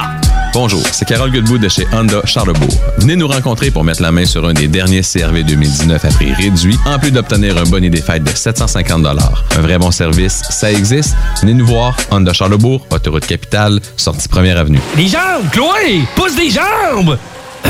Salut, c'est Alexandre Barrette. Saviez-vous qu'avec l'Opération Nez Rouge, tous vos dons soutiennent les jeunes et le sport amateur? Comme la petite Chloé puis son club de nage synchro... Hey Chloé, tes jambes! Puis souris! Si tu peux pas conduire, appelle un ami, un taxi ou, pour aider Chloé, appelle Nez Rouge au 1866 Desjardins. L'appel qui fait du chemin. Présenté par la Société de l'assurance automobile du Québec, Desjardins et cette station. Tonton Café Restaurant. C'est au cœur de Limoilou, tout près du Cégep, au 1098 8e avenue, au coin de la 11e rue. Le griot de la maison en a fait sa réputation, si bien qu'aujourd'hui, au Café Resto chez Tonton, le menu explose de mets et produits à découvrir. Entre autres, les ribs et le tomahawk de porc issus de l'élevage de la ferme Turlot à Saint-Gervais dans Bellechasse. Tonton Café Restaurant sur Facebook réserve dès maintenant avec le chef Jim